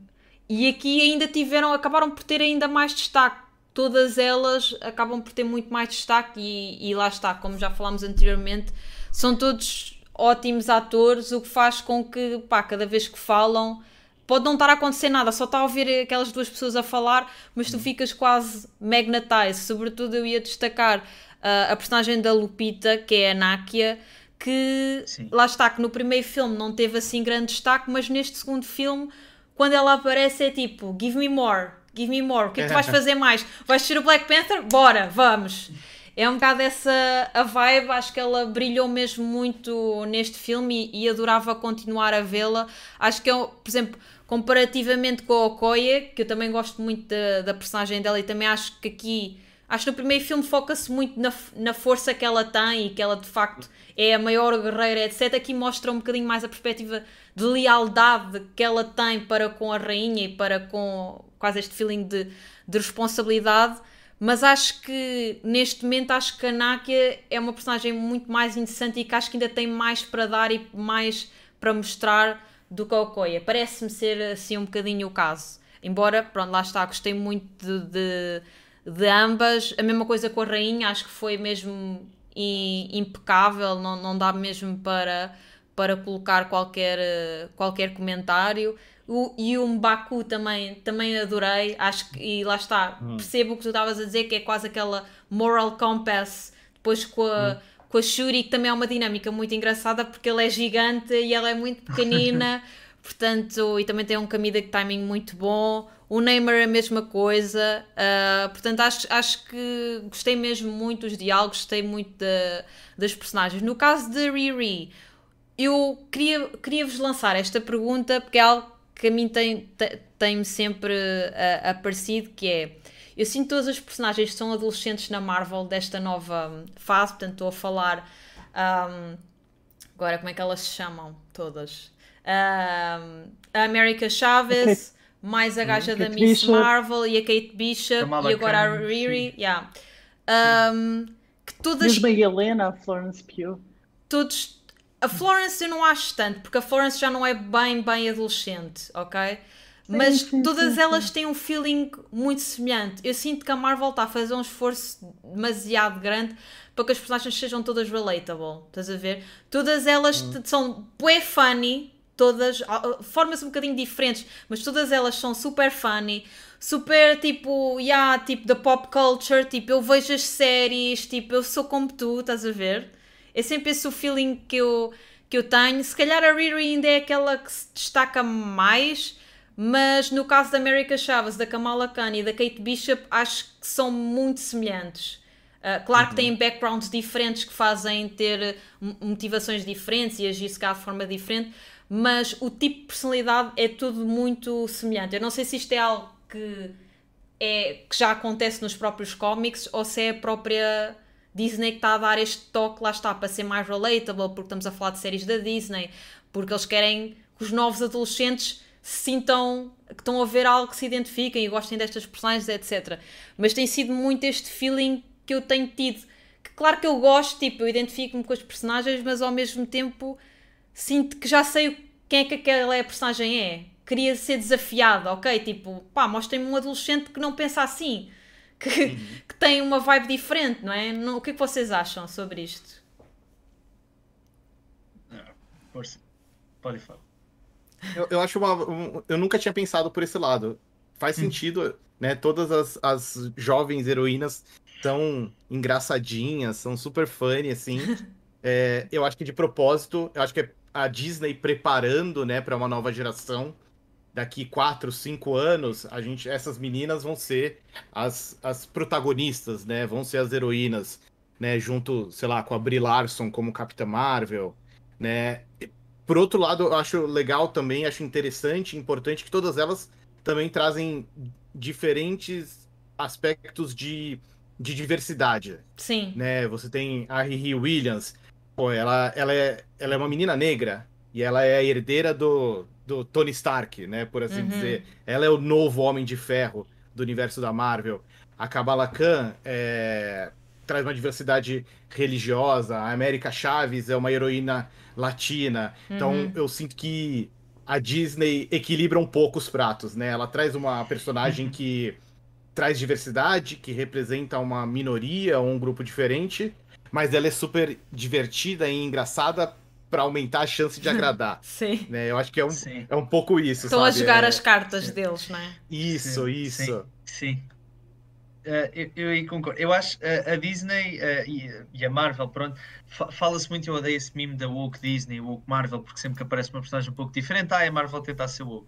Agora, já houve alturas em que eu vi e eu pensei, isto é um pouco mercantilizado, isto é mais vocês impingir a representatividade para parecer bem. Eu acho que o exemplo primordial disso, que até se tornou meme, foi no Endgame, quando as mulheres todas se juntam. Uhum. Claro que vocês duas, Anas, podem dizer se calhar eu adorei é uma um representatividade. Eu adorei Pronto, o momento. Então, mas... eu não tenho moral nenhuma para estar aqui a dizer. Agora, eu acho que, por exemplo, eu estava a ver o primeiro Black Panther e este, e acho que foi uma concretização fantástica de mulheres protagonistas. Uh, de, de, estão todas, exceto a Riri, pronto, lá está mesmo pela, pela, forma como é introduzida enquanto, enquanto personagem e enquanto adolescente. Acho que isso é um, um problema. Portanto, se calhar é uma questão de tato, porque já falámos, uh, eu acho que a Disney fez representatividade, como o Prada estava a dizer, acho que é fantástico, mas falta se calhar tato para personagens adolescentes. Nem é tanto uhum. com a uhum. questão cultural, é com a questão etária, acima de tudo. Um, e eu acho que o maior desafio não foi agora com a Riri, nem foi com a Kamala Khan, nem foi com nenhuma antes, vai ser com o Miles Morales quando ele eventualmente surgir, porque aí eles ou aquilo, ou aquilo corre bem ou vai ser um grande problema, porque o Miles muito provavelmente vai ser uma das grandes caras da nova Marvel. Uh, uhum. E aí é que vamos perceber, e se calhar eles agora estão a tentar, vão tentando, vão uhum. melhorando a representatividade, vão melhorando esta uh, também representação desta faixa etária e depois pode, pode ser que corra melhor com o Miles. Uhum. Sim, eu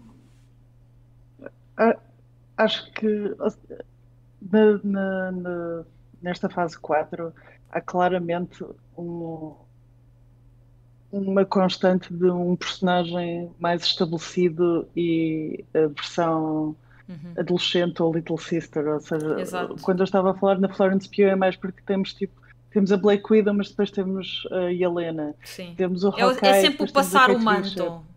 Sim, sim, sim. Há muito e... essa cena de passar o manto. E há, e há, claramente uma ideia de construir os Young Avengers no futuro. Estão sempre a aparecer, uh, mesmo no Falcon and the Winter Soldier, uh, ou, mesmo, ou mesmo no na série do WandaVision e no Doctor Strange, os filhos da Wanda, portanto, claramente há aqui uma ideia de estamos a reunir uh, pessoas mais novas para ajudar uhum. numa equipa. Uh, eu acho que no que toca depois a, a essa ideia de, do copy-paste da rapariga adolescente, também há, um, há uma questão que, que eu acho que, que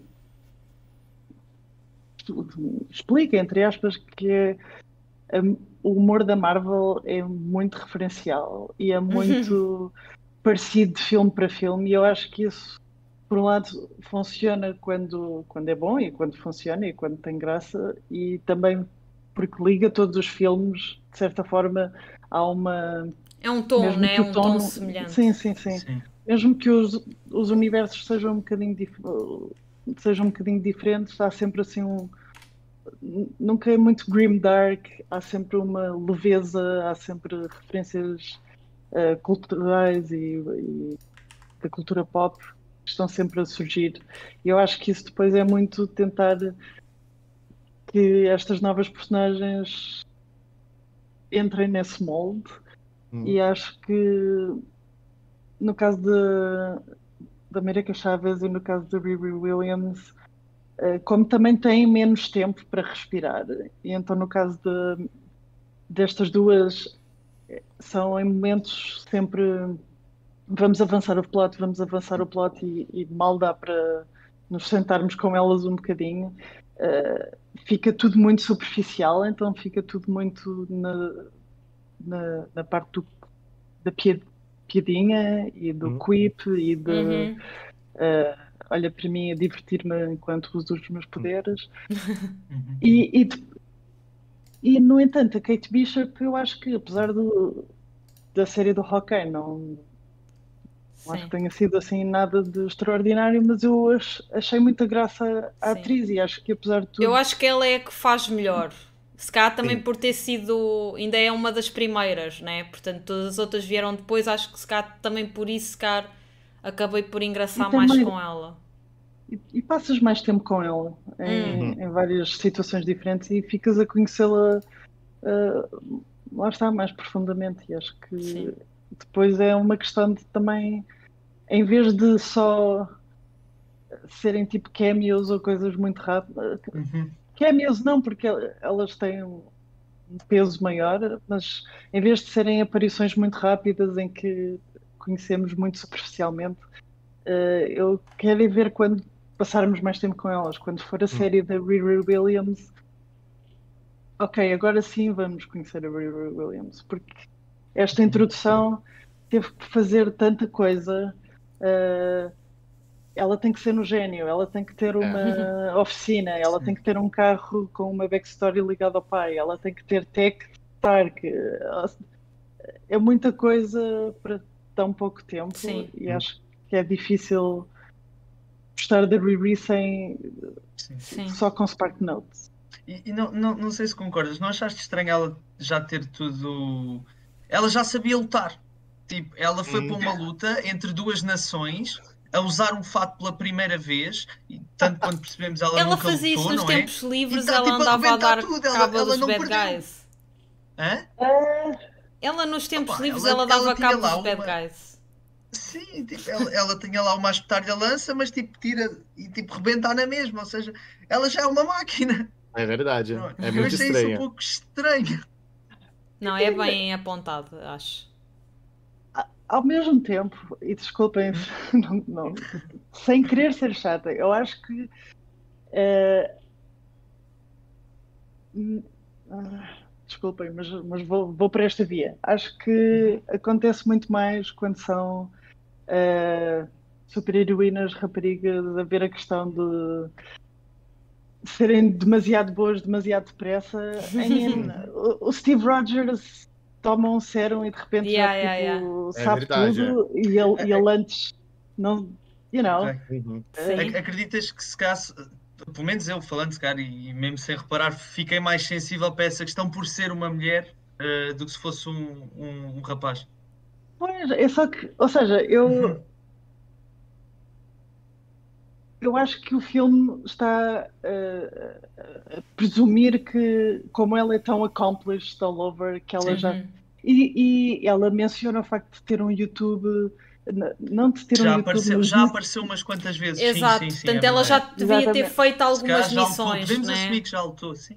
Exatamente, portanto, certo. se houve aparições é porque ela uhum. já usou a versão dela do fato para fazer qualquer coisa. Uhum. Portanto, eu acho que não é. Ou seja, obviamente que ela está ali totalmente deslocada numa luta entre nações em que ela está tipo só lá por estar.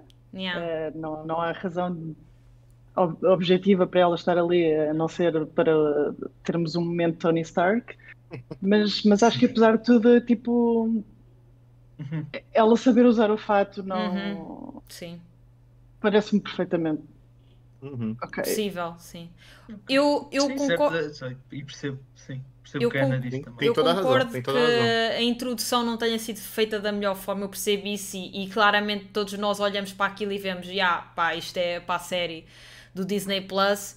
Mas hum. eu não desgostei, não desgostei da personagem dela, não desgostei da, da forma como foi apresentada, até mesmo a forma como ela estava a usar o fato e tudo isso, achei que as uhum. cenas foram ok. Não achei que fosse cringe nem mal, foi, foi ok, não, gostei. Não. Uh, lá está, só tive foi aquele feeling de ok, aqui vem mais uma rapariga com muita piada, sempre com, com quick comebacks e eu tipo, oh, here we go again. Eu só estou à espera do momento. Eu só estou à espera do momento em que elas vão estar todas no mesmo filme e aquilo é só tipo pau, pau, pau, pau, pau. E depois estão os gajos só do lado tipo what's happening? Não estou a apanhar. Mas eu não lhes invejo a tarefa. É assim, eu não sei como é que. Eu, eu era adolescente, eu tenho 23 anos. Eu, pela lei, era adolescente até há, há 3 anos, até aos 19. E eu não sei como é que os adolescentes falam hoje em dia. Eu não sei como é que eles falam, não sei o que é que eles dizem uns aos outros. É difícil, eu acho que é a faixa etária mais difícil de replicar. Portanto, eu percebo também, não julgo. Não lhes Mas a, atenção, a delivery é boa. Só que sim, só, sim, só o feeling que eu tenho é que é mais do mesmo. É isso é que me deixa frustrada, sim, porque para quem está a ver todo o conteúdo, queres, quer perspectivas diferentes, quer personagens diferentes. Uhum. E, e lá está, e, e, e é isso é isso. Eu acho que a Marvel tem muito repetido os, os padrões, para além daquilo que a Ana estava a falar do, do, do passar do manto. É, eu chamo-lhe isto o efeito da Last of Us, ok? Que é, tens uma Ah. personagem que é o Joel e tens uma personagem nova que é a filha ou pseudo-filha que é a Ellie. E agora isto está muito na moda, em todos os filmes tu tens isto.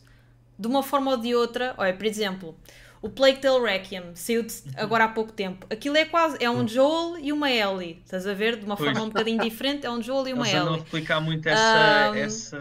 Isto agora está muito. Dinâmica, não Está muito na moda. E no caso do, do Hawkeye, era um Joel e uma Ellie. O Verdade. filme do, do Thor, a mesma coisa agora. Puseram lá a filha dele no final. É ele a ensinar a pseudofilha também, Joel e Ellie. Uh, portanto, a Marvel acaba por ir sempre, como é que eu ia dizer? O pessoal do chat já está a dizer que eu estou outra vez a, a falar mal do Plague Tale. Isto é, já é mime aqui no, no canal. Mas, Mas, mas, mas já percebi que dividiu opiniões. Mas pronto, agora estamos a falar. é, é, dividiu, os dividiu opiniões. Mas, mas isto para dizer que a Marvel acaba por repetir-se muito nos seus conceitos e Sim. nas suas ideias, os formatos. Ah, lá está, está tudo muito bem estudado daquilo que funciona e daquilo que é relatable e, e pronto, e, e eles sabem, e o filme tem que vender, né, como nós sabemos, que por vezes acontece muito caírem no mais do mesmo. E, e, e estávamos a falar da questão do, do tom dos filmes da Marvel e esta necessidade que já se tem falado muito de, de tentar ser engraçado, né? que, é que às vezes calha um bocado mal ou não resulta tão bem em, em determinados filmes e em determinados personagens. E por acaso, felizmente, neste filme eu senti que não houve isso, não houve aquela necessidade de mandar a piadola e, de- e a referência. ah, portanto, Não houve a fórmula Marvel do, do humor, não é? É. Não achaste isso? Eu achei que, por exemplo, no Thor Love and Thunder foi só isso e foi o filme em que mais Nossa. senti isso. E neste não tanto. Não houve aquele humor Este Marvel. não tem, este não tem e, e, e não podia ter, acho que ia, ia tirar muito, lá está, o aspecto sério, o aspecto da homenagem do filme, ah, Uhum. Tipo, nenhuma personagem daquelas vai estar ali a fazer piadolas, né, tirando, pá, houve um momento ou outro com o fato, que o fato era feio, etc, mas, mas lá está, não é aquela piada a tentar fazer referência a coisas do mundo real ou de outros filmes, etc. Parece believable naquele contexto, que é o mundo Wakanda, né? Uh, portanto, yeah, foi esta assim a minha rant sobre, aí, sobre as personagens adolescentes. Vamos ver o que é que o futuro nos, nos reserva. Bem, já falámos aqui de muita, muita, muita coisa. Se calhar vamos puxar aqui mais te- o tema do, do, do, do namoro e, do, e de Talocan, que pá, eu também gostei, gostei mesmo muito do, do mundo, lá está, acho, acho que foi altamente bem feito. A personagem dele, não vou dizer que estou tipo in love com a personagem, mas acho que foi uma introdução uh, muito boa e lá está. Temos, será que temos aqui um segundo Pedro Pascal? Se- Será? Que- Quem sabe? É um bocadinho uma vibe se calhar uh, semelhante. Podemos ter aqui um, um diamante uh, por, uh, por explorar. Mas lá está, gostei, gostei bastante. Eu não sei quais são os planos exatamente para a personagem dele ou não. Dá-me ideia que ele vai andar por aqui muito tempo. Dá-me essa ideia, até porque eu acho que ele, de certa, há uma parte qualquer que ele faz parte da equipa dos Avengers também. Portanto, hum, dá-me a ideia que ele ainda vai ter um plano muito grande, mas lá está. Neste momento é mais uma das personagens da Marvel, né? Porque se formos olhar no caso do filme do Thor, em que apareceu o Hércules no final, né? Portanto, então a gente às vezes até se esquece das coisas que eles vão introduzindo aqui e ali, portanto, não sei se o caso dele vai ser uma personagem que a gente vai ver tão cedo já. Uh, lá está, até porque este plano é muito é muito ambicioso, né? Portanto, estamos a falar o caso da, da Scarlet Witch, que se calhar só vamos voltar a ver Scarlet Witch se calhar em 2025, né? Portanto, estamos aí a falar de. Lá está, são muitas personagens, muita coisa. Não sei, não sei qual é o plano deles para, para a personagem, mas acho que, que foi muito interessante e o próprio mundo interessante. E, e houve aqui uma coisa que nós não falámos que eu acho que, que pode ser fixe falar, que é eu achei que o, a forma como eles trataram o, o povo Talocan em termos de guerra e batalha, achei muito fixe. Eu fiquei genuinamente em momentos em que eles estavam na água, eu fiquei genuinamente tipo com medo, ok? Sobretudo aquela, Sim. aquela parte inicial em que estão os americanos a tentar explorar a cena e eles estão na água e começa com o cântico Sonic e tudo isso, pá, eu achei isso absolutamente genial e os outros a mandarem-se para o chão. Acho que os, todos os momentos de batalha que eles tiveram, que foi praticamente todos, para mim foram highlights do filme. Eu lembro gostei muito da, da batalha na ponte. uhum. Quando a Shuri estava deitada e quando eles chegaram com as baleias e tudo, achei que, que foi mesmo muito fixe. Acho que representaram bem a força que eles tinham versus os Wakandianos ou whatever queiramos chamar e até mesmo o momento de invasão deles em Wakanda, que para mim também foi um dos momentos muito importantes do filme. Eu senti, eu estava a ver aquelas imagens e eu estava a ser transportada para os momentos pá, das, das filmagens que aparecem nas notícias, dos tsunamis e tudo isso, daquele sentimento de pá, não sabes o que é que há de fazer, né? Vezes tudo a desmoronar-se sem tu teres controle sobre nada. Estavas ali com grandes personagens, né? super fortes, etc. Mas aquilo é um, quase que é um desastre. O feeling era de um desastre natural, desastre que, natural que, tu não conseguias fazer nada e não conseguias controlar e, e, só tinhas aquele feeling de perda, perda, destruição que eu achei que, que foi muito, muito bem feito. Pronto, agora passo a palavra a vocês, o que vocês quiserem pegar daqui. Fazer-vos uma pergunta também e depois também dei a vossa opinião. Eu acho que eles usaram efeitos práticos naquelas granadas de água, não é? Porque isso era muito fixe, eu acho que foi tipo das melhores partes. E eu acho que aquilo foi efeitos práticos, eu acho que aquilo não foi CGI. As granadas hum, em si, okay. sim, mas a explosão de água que havia depois Especialmente nessa invasão do Wakanda quando eles rebentam a primeira parede. Lembras? Sim, sim, sim. Eu acho que isso é tudo hum. efeitos práticos e por isso é que se calhar também parecia também deu tão sensação, envolvente, uma peça não é? de telejornal, sabes? Yeah. Yeah, yeah. Exatamente. É, é, dá um ar de mais realidade, né? Parece mais, mais próximo. Eu gostei bastante, eu achei que foi algo muito diferente, né? No, dentro do universo Marvel. A gente já foi pro, pro espaço, para outros planetas, mas nunca tinha explorado tanto o mar né? E achei muito interessante como conseguiram transformar o mar em um elemento novo, inesperado, né? E eu acho sim que a gente ainda vai ver muito mais do, do Namor aparecendo, né? Ele tem ligação com os X-Men, uhum. ele tem uhum. ligação com o Quarteto Fantástico. É... E achei que a apresentação do personagem ficou muito bem feita. O ator é excelente.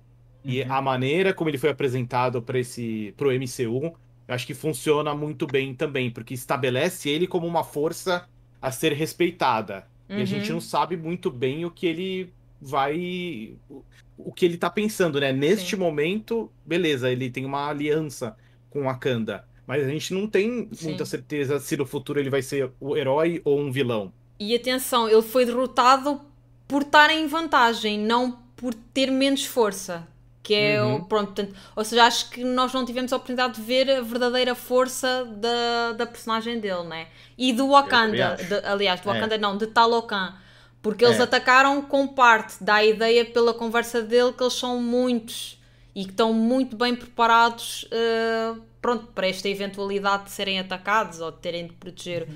os recursos deles. Agora eu. Eu acho, eu acho que, uh, falando de Talocan, eu acho que uh, toda a ideia, a Marvel tem feito isso muito bem. Esta ideia de, de, de Wakanda e de Talocan e depois de. Há uma metáfora, pronto, para a exploração dos, especialmente dos países do Médio Oriente por parte do Ocidente. E tivemos um exemplo aqui há dois meses, não sei se viram o Black Adam, de um filme que fez isso tão mal, tão mal, tão mal. Porque a questão, eu acho, a questão não é introduzir o tema, o tema é bem introduzido, mas no Black Adam aquilo é tão óbvio, quase que, quase que é o filme a dizer-te: olha, isto é uma metáfora para o Ocidente a explorar o Médio Oriente. E fazer okay? as pessoas burras, não é? É, e, e epá, tens de acreditar um pouco mais na, na, inteligência da tua audiência. Eu acho que a Marvel, especialmente no primeiro Black Panther e agora neste segundo ainda mais, fez isso muito, muito bem. É uma metáfora que está bem feita, está profunda. E epá, gosto. Eu, eu gostei muito da forma como eles fizeram isso e aprofundaram com tal Talocan. Sim, acho que aqui é. Eu ia só dizer, é dar os parabéns ao Ryan Googler, porque ele é personagem comum aqui uh, que, pá, de facto gostava de o ver se calhar a fazer outros filmes uh, da Marvel, porque acho que a visão que ele tem não é, não é o típico filme de ação. Estão a ver? Acho que ele pega naquilo a Marvel tem muito aquela crítica de, do, do popcorn movie, né? de certa forma, quer as pessoas concordem ou não.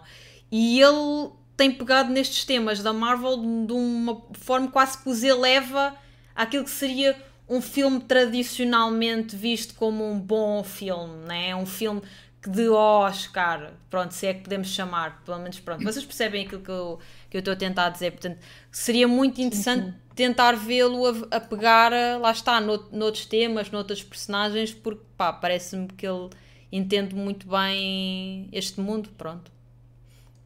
Sim, eu quer dizer, ele, ele de facto tem uma, uma ideia muito clara a explorar nestes filmes de a, a, tal metáfora que, que eu acho que aqui funciona muito bem porque é dar-nos duas aqui em ambos os filmes ele dar-nos duas uh, nações civilizações ou quisermos chamar que não foram tocadas pela colonização uhum. isso é incrível porque são dois exemplos de, de diásporas que foram totalmente destruídas pelo, pela Europa. Uh, e, e isto são.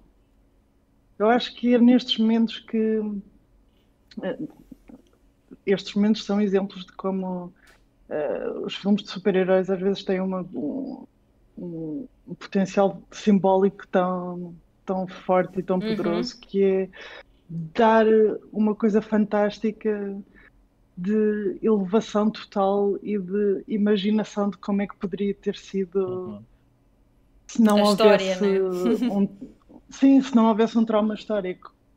Qual teria sido a evolução, uh, como no caso do Wakanda e de Talocan, no sentido de serem incrivelmente poderosos, de serem incrivelmente inteligentes, de serem incrivelmente desenvolvidos dentro das suas comunidades sem, sem haver esse toque. Eu acho que isso vem do facto dele ser, enquanto realizador, incrivelmente thoughtful.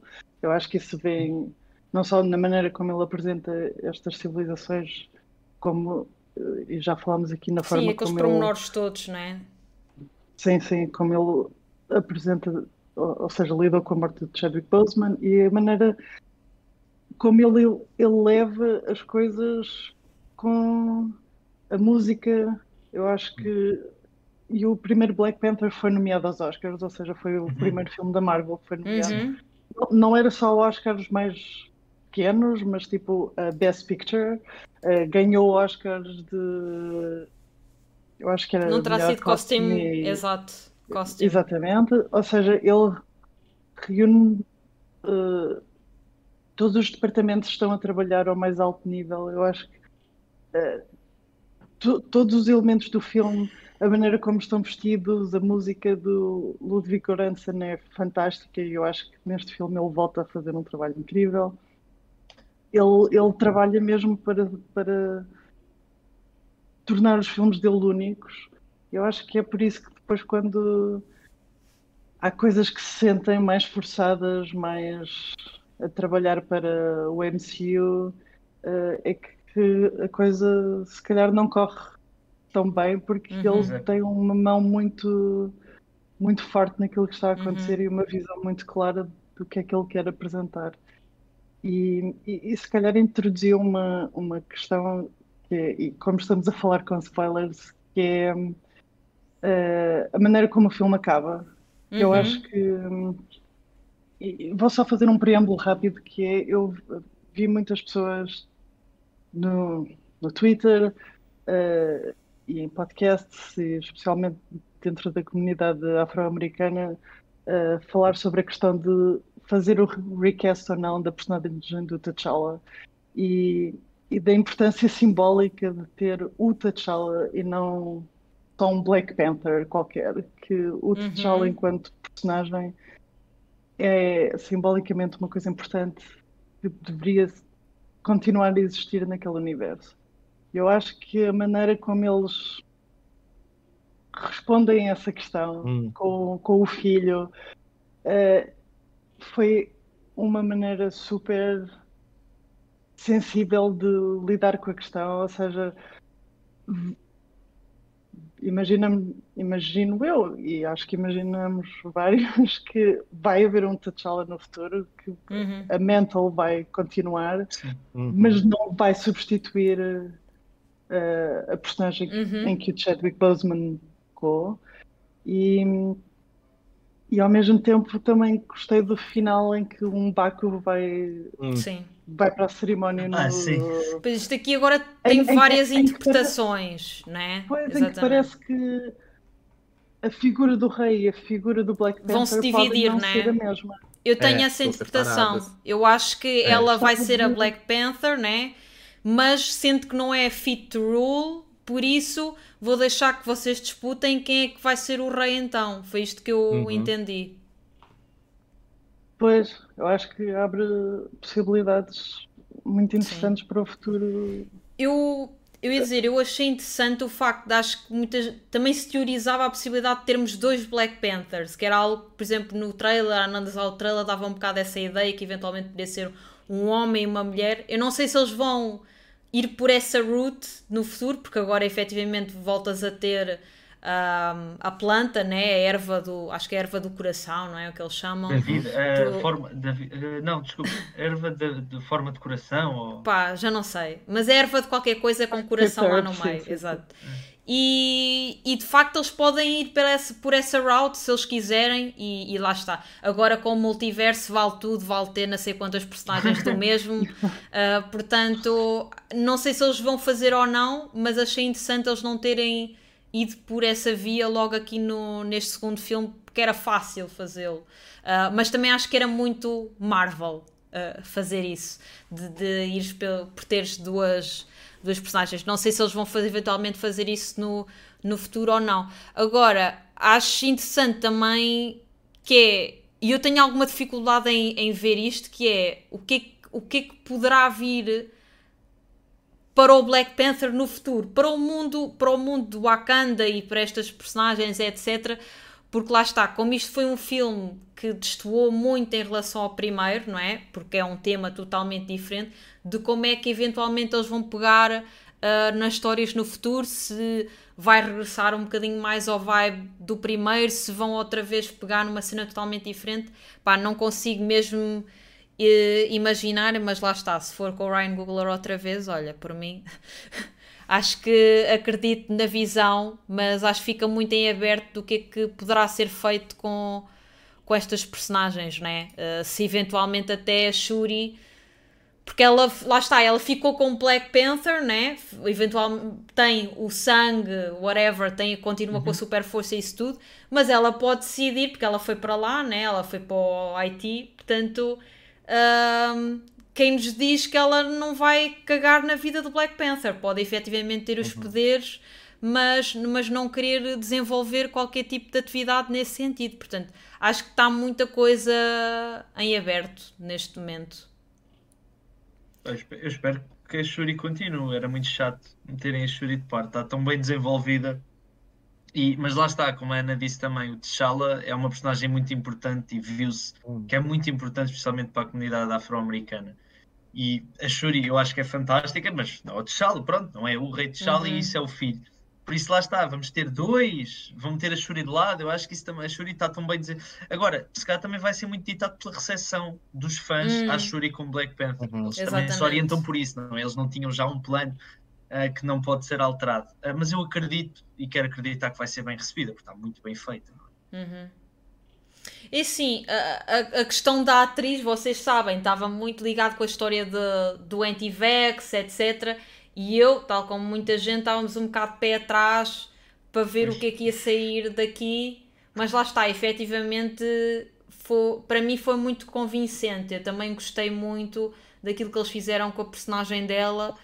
Uh, acho que foi uma, um mix interessante entre a questão da vingança, entre a questão do ser mais ligada à tecnologia mais prática. Portanto, gostei mesmo muito de- da forma como eles pegaram na, na personagem dela de início ao fim. Uh, lá está, houve algumas pessoas que pá, nos podcasts que eu tive a ouvir, por exemplo, a questão de que achavam que era muito mais dentro da personagem da Siri, da Shuri, aliás, uh, quando ela foi para o Astral Plane, ok, não estava lá a minha família, ok, eu não estou fit para ser o Black Panther, vou então entregar o Black Panther a outra pessoa. Que isto seria uma atitude muito mais dentro daquilo que nós vimos da personagem dela na, no primeiro filme. Mas eu também eu achei fixe, porque no fundo as pessoas também não são. Nenhum de nós é tipo chapa 13, né? Temos toda uma dimensão por trás e, a, e quem somos também depende muito daquilo que estamos a passar.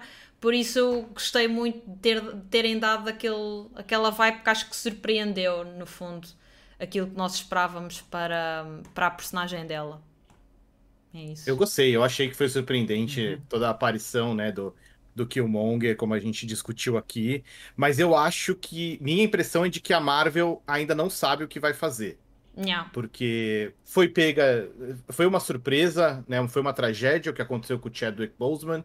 É, com certeza eles tinham. A Marvel já devia ter um plano mais longo para ele uhum. dentro do MCU. É, e acho que essa questão também da atriz as polêmicas anti-vax, eu acho que ainda vão atrapalhar. Então, é, meu palpite, minha aposta é de que por um tempo vão deixar o Black Panther meio quietinho, dormindo um pouco. acho que ela volta para aparecer, nem que seja uma aparição mais rápida. É, porque, enfim, a gente sabe que no futuro vai ter pelo menos dois filmes dos Avengers, que vão ser grandes eventos, grandes crossovers, então tem espaço para ela aparecer talvez não com tanta importância como foi o Black Panther do, do Chadwick. Mas eu acho que, de, em geral, a Marvel vai deixar o personagem descansar e lá na frente retoma com o filho do T'Challa, com, enfim, com uma nova história, um novo arco, uma uhum. renovação total do personagem. Sim, porque eu estava a pensar, eh, a questão é, nós temos tantas personagens, nem todas as personagens vão poder assumir o mesmo é. papel de relevância, portanto, eles aqui, mesmo, lá está, mesmo para esses eventos, mesmo para os filmes dos Avengers, que será os filmes onde supostamente vão aparecer todos, ou praticamente todos, não é? Uh, vão ter que haver algumas personagens que têm mais destaque que outras, tal como aconteceu no passado, né? Nem todos são o Iron Man e são o Capitão América, portanto, acho que vai ser interessante ver quem é que efetivamente vai ser. Quem é que vão ser essas personagens aqui. Vocês têm alguma aposta daquilo que tem sido o feeling que vocês têm visto de quem poderão ser a, as personagens e atores que vão assumir aqui um maior uh, destaque? Este é difícil. Eu, eu, eu vejo espaço para talvez o Homem-Aranha Uhum. ser um, um, líder. É que acho que isso também depende de negociações. Pois, eu acho que isso era o que eles queriam. Isso, isso era o que eles queriam. É. Agora o Tom, não sei, ele está muito para desligar-se já daquilo. Mas é, era, era bem feito. Sim. Não, mas e no caso do Homem-Aranha, há, há mesmo a questão. Sim, da Sony. De, de, da partilha sim. dos estúdios. Portanto, é. eu acho difícil. Eu acho difícil a Marvel pôr as fichas num personagem partilhado. Uhum. Uh, a, é Sony tem, a Sony tem demasiado. Em, ou seja, é partilhado, portanto, obviamente tem muito a dizer sobre o que é que. Exatamente, que exatamente. Faça. Portanto, acho que eles não vão pôr as fichas no, eh, numa, num personagem que estejam a partilhar. Eu acho é que. Eu quero ver o que é que acontece com os Fantastic Four. Uhum. Porque eu acho que há claramente uma vontade de entrar no mundo dos mutantes. Exatamente. O Namor, oh, depois de imensos. Sim, ele chamou-se uh, ele próprio. De... Exato. Sim, sim, sim. É, verdade, é verdade. Depois de imensos easter eggs e a Kamala Khan, o amigo dizer-lhe tens uma mutação. Yeah. Agora há mesmo um personagem que diz, diz. I'm a mutant. Exatamente. Isso é, é abrir as portas para para um mundo que eles não tinham e que agora Exatamente. vão querer, obviamente, explorar. Sim. E eu acho que os Fantastic Four vão ser um bocado uh, o, o, teste de, de, de, ver se eles conseguem fazer a coisa funcionar num, num mundo em que eles ainda não tocaram. Sim. Eu acho é que vai haver muitos personagens que vão cair by the wayside porque são demasiadas são demasiados personagens Uhum. E é difícil. ah, eu vi, se não foi hoje, foi ontem ou muito recentemente esta semana, notícias sobre como o Kevin Feige andava a telefonar a todos os atores Hum, eh, que fizeram de super-heróis para eventualmente entrarem no- nos filmes dos Avengers para serem uma coisa ainda mais. E eu percebo a ideia de serem filmes evento e claro que queremos superar as expectativas e seja impressionante, mas eu acho que e, e acho que se calhar vamos partilhar a opinião, mas, mas digam-me também o que é que acham. Eu acho que o que funcionou foi haver um core de personagens muito específico Uhum. em que as pessoas com o qual as pessoas conseguiram criar laços de, Sim, sim. de empatia e de relatability e foi isso que foi carregando o MCU mesmo com filmes, sei lá, o segundo Thor não é um Certo. filme muito bom, há assim filmes que não são assim super interessantes, mas os personagens resultaram e eu acho Uhum. que esse tem sido o grande trunfo deles e acho que uma das coisas que eu espero que aconteça é uma concentração maior nos personagens que de facto Uhum. funcionam, porque há muita coisa. Só os É, Eternals são Mais tipo nove. o Dare- a malta toda do Daredevil, que agora também se vai juntar. Portanto, nós nem nos Exatamente. lembramos já. nós- é muito messy. É E mesmo uma muito- personagem que estava a ser ap- apontada com uma nova cara também era o Doctor Strange. Uhum. Temos ainda a Captain Marvel, que já não se fala há bué filmes Sim. e é provavelmente das que estão vivas a mais Ninguém, forte, ninguém gosta da Brie. Larson enquanto É. Captain Marvel.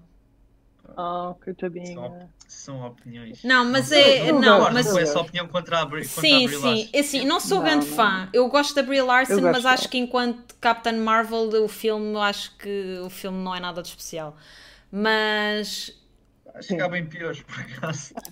Lá está, Não, são não tantos sei. a questão, é, são tantas incrível, não é, personagens. Não Sim, sei. Eu acho mas que tinha muitas coisas que funcionavam. Sim. época. Agora, quando, quando a Ana mencionou a questão dos X-Men, há aqui uma pessoa extremamente importante que eles não têm a versão deles ainda, que é o Wolverine. E acho que, imagina, O Wolverine tem a força para ser um Iron Man, um, um segundo Iron Man. Ah, portanto, pá, acho que há muitos caminhos que eles podem pegar aqui, mas, mas concordo com o que a Ana disse, que é, eles vão ter mesmo que se focar porque senão vão perder aquele, aquele feeling da equipa, do tu sabes como é que aquele choca com aquele. Não, é só assim uma coisa assim tudo ao molho. Quem é que com- são os Avengers do filme dos Avengers, não é? Quem é que Exato. são? Sim. Não É. Portanto, eu também concordo. Eu acho que eles vão ter que. Aliás, por isso é que eu lancei esta pergunta. Acho que eles vão ter que eventualmente se focar um bocadinho, ah, mas chega quase a ser, certa forma, injusto né? para as outras personagens, porque é, ok, então para que é que estamos aqui a meter estes gajos e a fazer umas séries? Pronto, mas eles lá saberão o que é que estão a fazer. Mas Ah, isso são, isso são não sei. coisas above their paycheck. Isso Exato, é mesmo...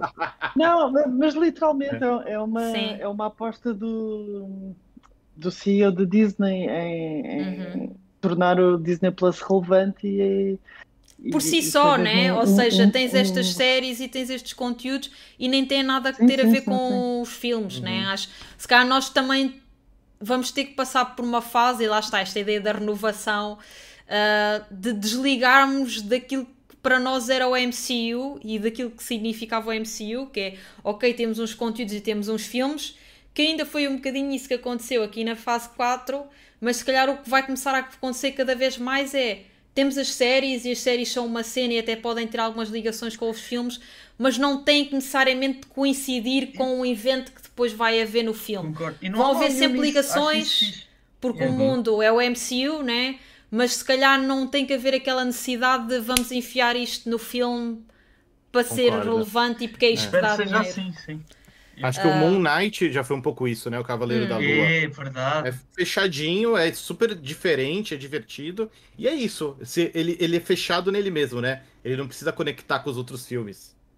Sim. É, acho que foi a minha série favorita da, da, da Marvel, de- das que eu vi agora das novas. É? Por acaso, agora que penso nisso, acho que foi. Então, agora só para irmos também, entretanto, terminando, porque já estamos aqui a arriscar-nos no tempo. ah, qual foi, assim, das séries do Disney Plus, qual foi a vossa série de eleição? Ou uma, a melhor para vocês? Ah, eu vou falar o Cavaleiro da Lua, o Moon Knight. Ok. Que é esse? Por Cavaleiro isso. da Lua. Isso é É, o quê? Isso era um também, anime concordo. qualquer que dava na televisão nos anos 80, não sei. Não, concordo. É, porque é- é- ela é muito diferente e por ser uma história fechada e isolada, ela pode eh, se permitir coisas muito malucas, muito diferentes. E acho que isso é, é legal, isso é bom, né? Traz uma variedade ali pro, pro MCU. Então eu vou com Cavaleiro da Lua. Ok. Para mim é Cavaleiro da Lua também. Uau! Ana. Dois votos para o Moon Knight, incrível. Que é o, é É. o Oscar Isaac também, né? Sim, sim, seja Também, também. É. Também é um crush. Não, eu, eu, eu por acaso gostei muito de o ver na série porque eh, para quem não viu, ele é um, é um personagem que tem várias personalidades Uhum. e isso dá imenso aso a vermos o Oscar Isaac em, em, em coisas super diferentes e super malucas. Sim. E que ainda vamos ver mais. Pronto. Sim, Espero sim, eu. vai haver uma segunda season. É, em princípio, season. sim, pois. Eles preparam. Mas no meu caso, eu acho que hum, eu acho que foi entre o, o princípio do WandaVision e o Loki. Eu acho que os, os, os episódios do WandaVision que eram ah, temáticos eram muito Sim. divertidos. Eu Yeah, achei melhor. que Yeah, bem visto. eu, É. Sim. eu achei que era mesmo uma ideia totalmente diferente de pegar naquelas personagens e achei super bem, super bem apanhado. Só que eu não sei se eles sabem o que é que querem fazer com a Wanda e isso preocupa. E acabou um pouco mal, não é? Acabou muito, para uma série tão criativa, acabou muito tradicional Sim. da Marvel. Eu Sim, também É. acho, eu também acho. Eu, eu pá, o meu, a minha favorita também é a WandaVision. Ah, pá, gosto, eu gosto muito da personagem da Wanda e acho que só fiquei a gostar mais com a série. Acho que a série. Aliás, acho que é impossível tu veres aquela série e não ficares tipo apaixonado com a Elizabeth Olsen só enquanto atriz, não é? E, e com o Paul Bethany a mesma coisa. Acho que eles ali têm uma química fenomenal, não só enquanto personagem de casal, mas mesmo comedic timing também, que, que resultou ali muito bem. E lá está. Os primeiros episódios eu estava um bocado, ok, deixa cá ver isto, mas acho que são mesmo muito, muito bons. eh, Lá está, bem, bem pensados. A história está muito fixe e acho que conseguiram mostrar que de facto que a Wanda é de facto uma das personagens e talvez até a personagem mais forte, o herói mais forte do, do MCU. Portanto, eu gostei mesmo muito, mas concordo de facto. Eu acho que é um daqueles casos. E eu estava mesmo, eu pá, como eu consumo muito o Twitter, gosto sempre de ver as teorias, etc. E vou vendo os episódios sempre todas as semanas. Acho que foi um daqueles casos em que as teorias dos fãs eram muito mais interessantes do que aquilo que Sim. efetivamente aconteceu na série. Ou É, seja, é, foi semanas a ver teorias Aquilo- incríveis. aquilo podia ter sido tão grande e depois o desfecho foi muito pequenino, na minha opinião. Lá está. Acho que teria sido muito mais interessante. uh, no fundo, foi um bocadinho. Eles depois acabavam, acabaram por ir um bocado por essa route no filme do Multiverse of Madness, mas era terem ido all in com: ok, a Yeah. Wanda agora é o vilão e. And she's gonna start fucking things up. Pronto Uhum. que, que não aconteceu. No final, ela, ok, yeah, vamos, somos todos amigos, eu protejo-vos a todos, etc. Foi, para mim, foi disappointing. Um, mas, mas mesmo Lembra-se assim, daquele- continua a ser a série que eu. Continua a ser a série que eu mais gostei, mas lá está, fiquei muito feliz quando ela voltou a ir para o seu Dark Side no, no filme do Multiverse of Madness.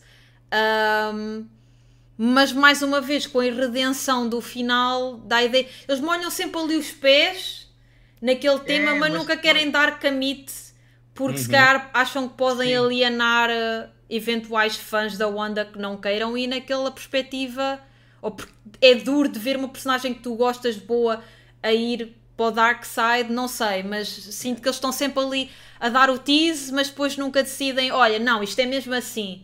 Ficam sempre uh, on the fence, que me deixa um bocadinho triste. Ela no Multiverse of Madness fartou-se de matar assim. pessoas. Sim, Ah, sim, é. sim. Mas no final, outra vez, lá está. Espera aí, não, afinal. É, é isso. Pá, eu agora lembrei-me, eu ri-me imenso com isso na altura, porque no final da WandaVision aparece o Vision branco e está a matar, ou vai matar toda a gente, vai arrebentar todos. Depois vai ter com o Vision real e o Vision real diz: Olha, quem é que nasceu primeiro, a galinha ou o ovo? Não era bem, mas era tipo um enigma dessa, dessa maneira. E o Vision branco vai num retiro espiritual e nunca mais se viu. O homem foi morto por um enigma, basicamente. O homem foi morto tipo. Eu por um acho que eles, eles estavam a falar que ia haver uma série do. Sobre o Vision do White Branco. Vi- Exato. Epá, adorei. Adorei essa, esse confronto. Porque o homem foi. Aquele barco de Vesúvio, era assim que se chamava. Zeus, pá, Zeus. imagina- Z- Zeu, Zeu, desculpa, sim, exatamente, tens razão. Pá, e o homem nunca mais, nunca mais ouvimos falar dele. Não, mas é, mas por acaso eu achei. Eu, houve muitas coisas no final que não achei fantásticas, mas esse momento eu achei incrível. O, o- o o personagem do Vision é engraçado porque ele é. Ele não é humano. Uh, Sim, sim. não, E uma- tem e comportamentos e inesperados, né?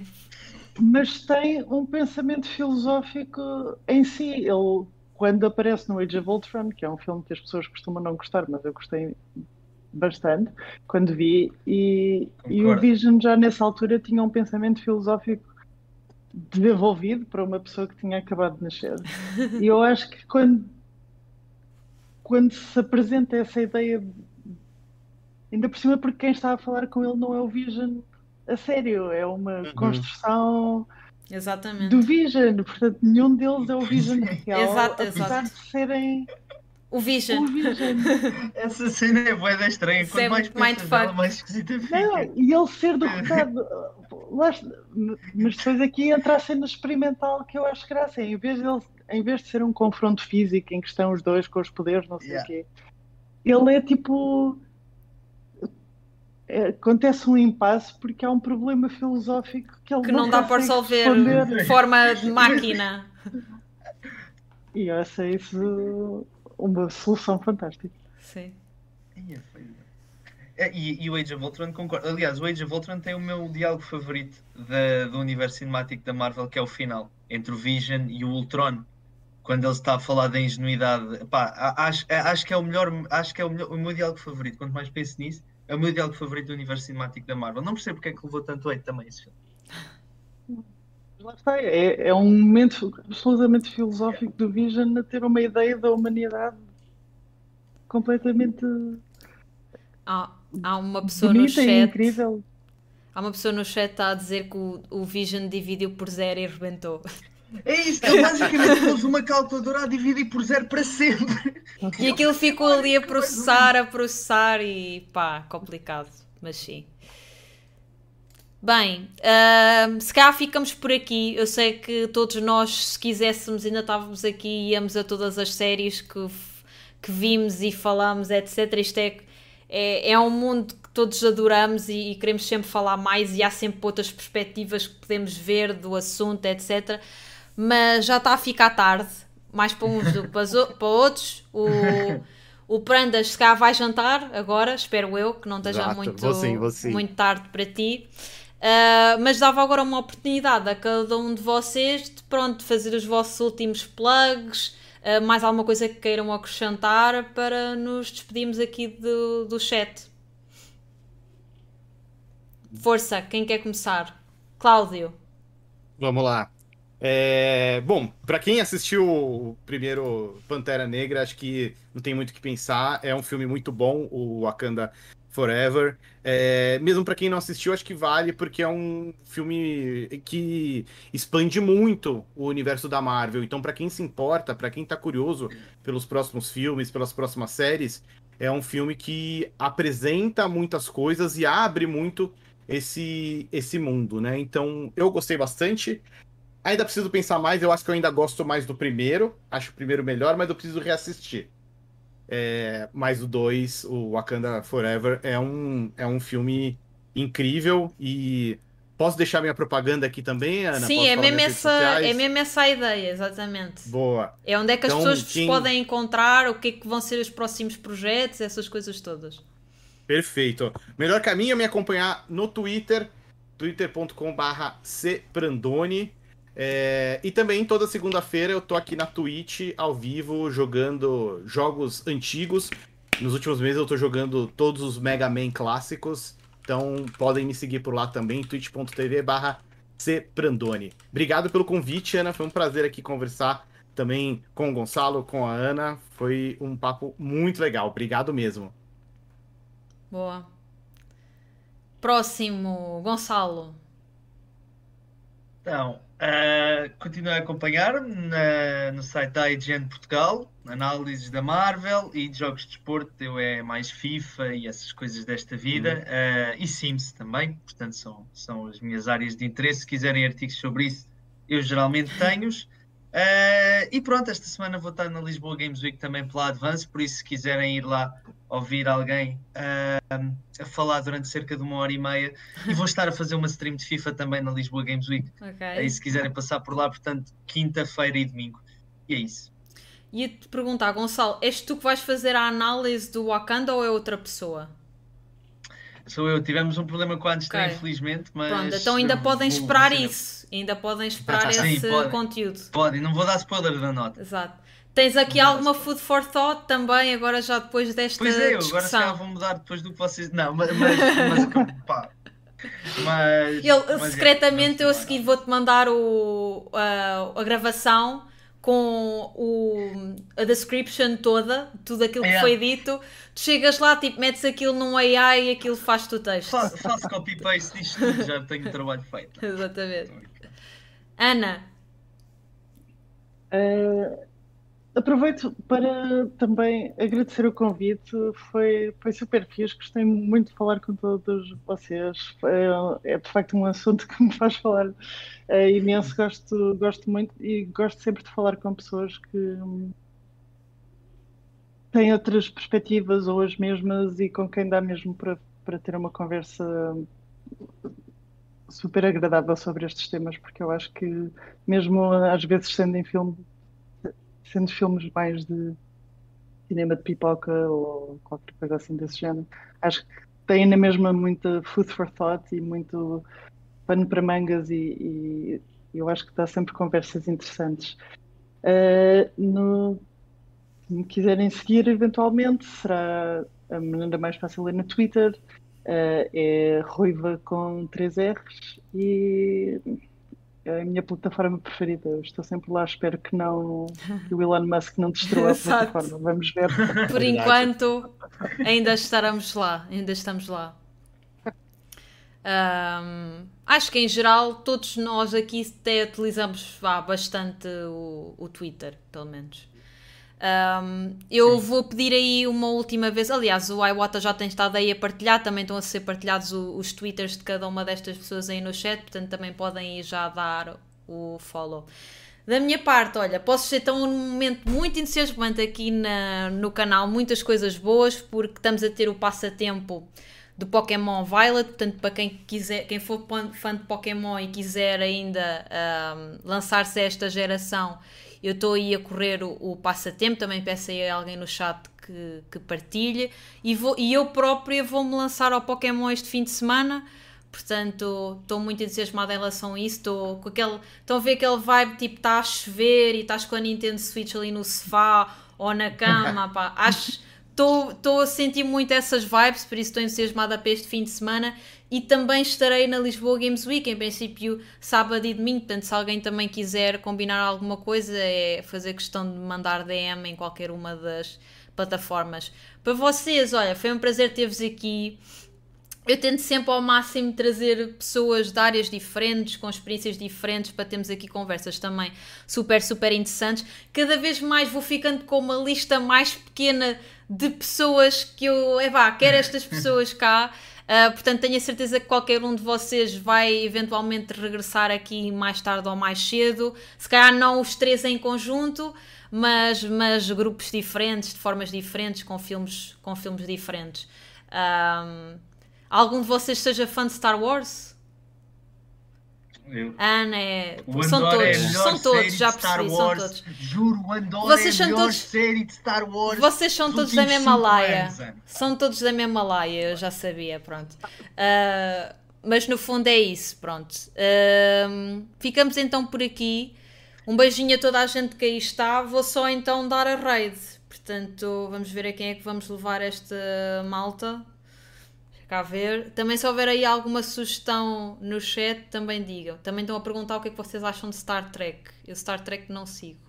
Não, já não é, já vai para lá de- dos meus conhecimentos. Depende das séries. Defende a chat. Não, aquela do Prime, não, essa não gostas, se calhar. Ah, Não me lembro do essa não- nome. Eu, a última que vi foi o Star Trek Discovery e não gostei muito. Mas eu acho que há uma nova que, eu- que se pode ver do Sky Showtime.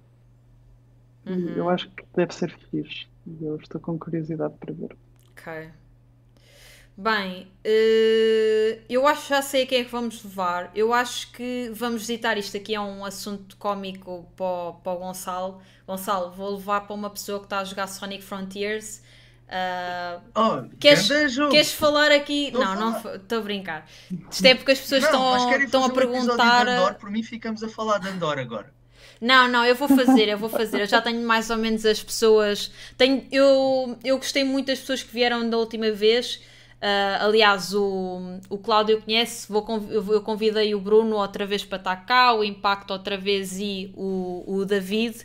Porque eles eram mesmo tipo, eles eram autênticas enciclopédias do Star Wars, tipo, tinham visto os cómics, tinham visto todos os filmes e pá, outros conteúdos, o Clone Wars, tudo. Portanto, eu gostei, achei que eles eram mesmo muito, muito bons, então tentei trazê-los outra vez, ah, mas infelizmente o, o Impact ainda não está a ver o Andor, então cortou-se assim um bocado, então ainda estou ainda estou a decidir quem é que vai ser a terceira pessoa, mas, Pá, mas tá pronto, vou ver, É, é ainda que é vou ver. melhor.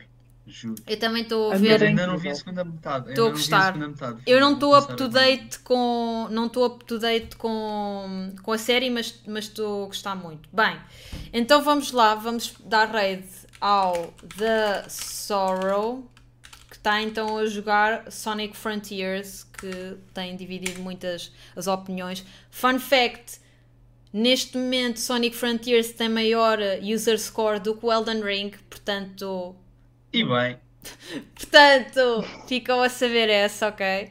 Ahm, e fiquem então aí para a rede já já a seguir. Um beijinho a todos. Tchau, tchau!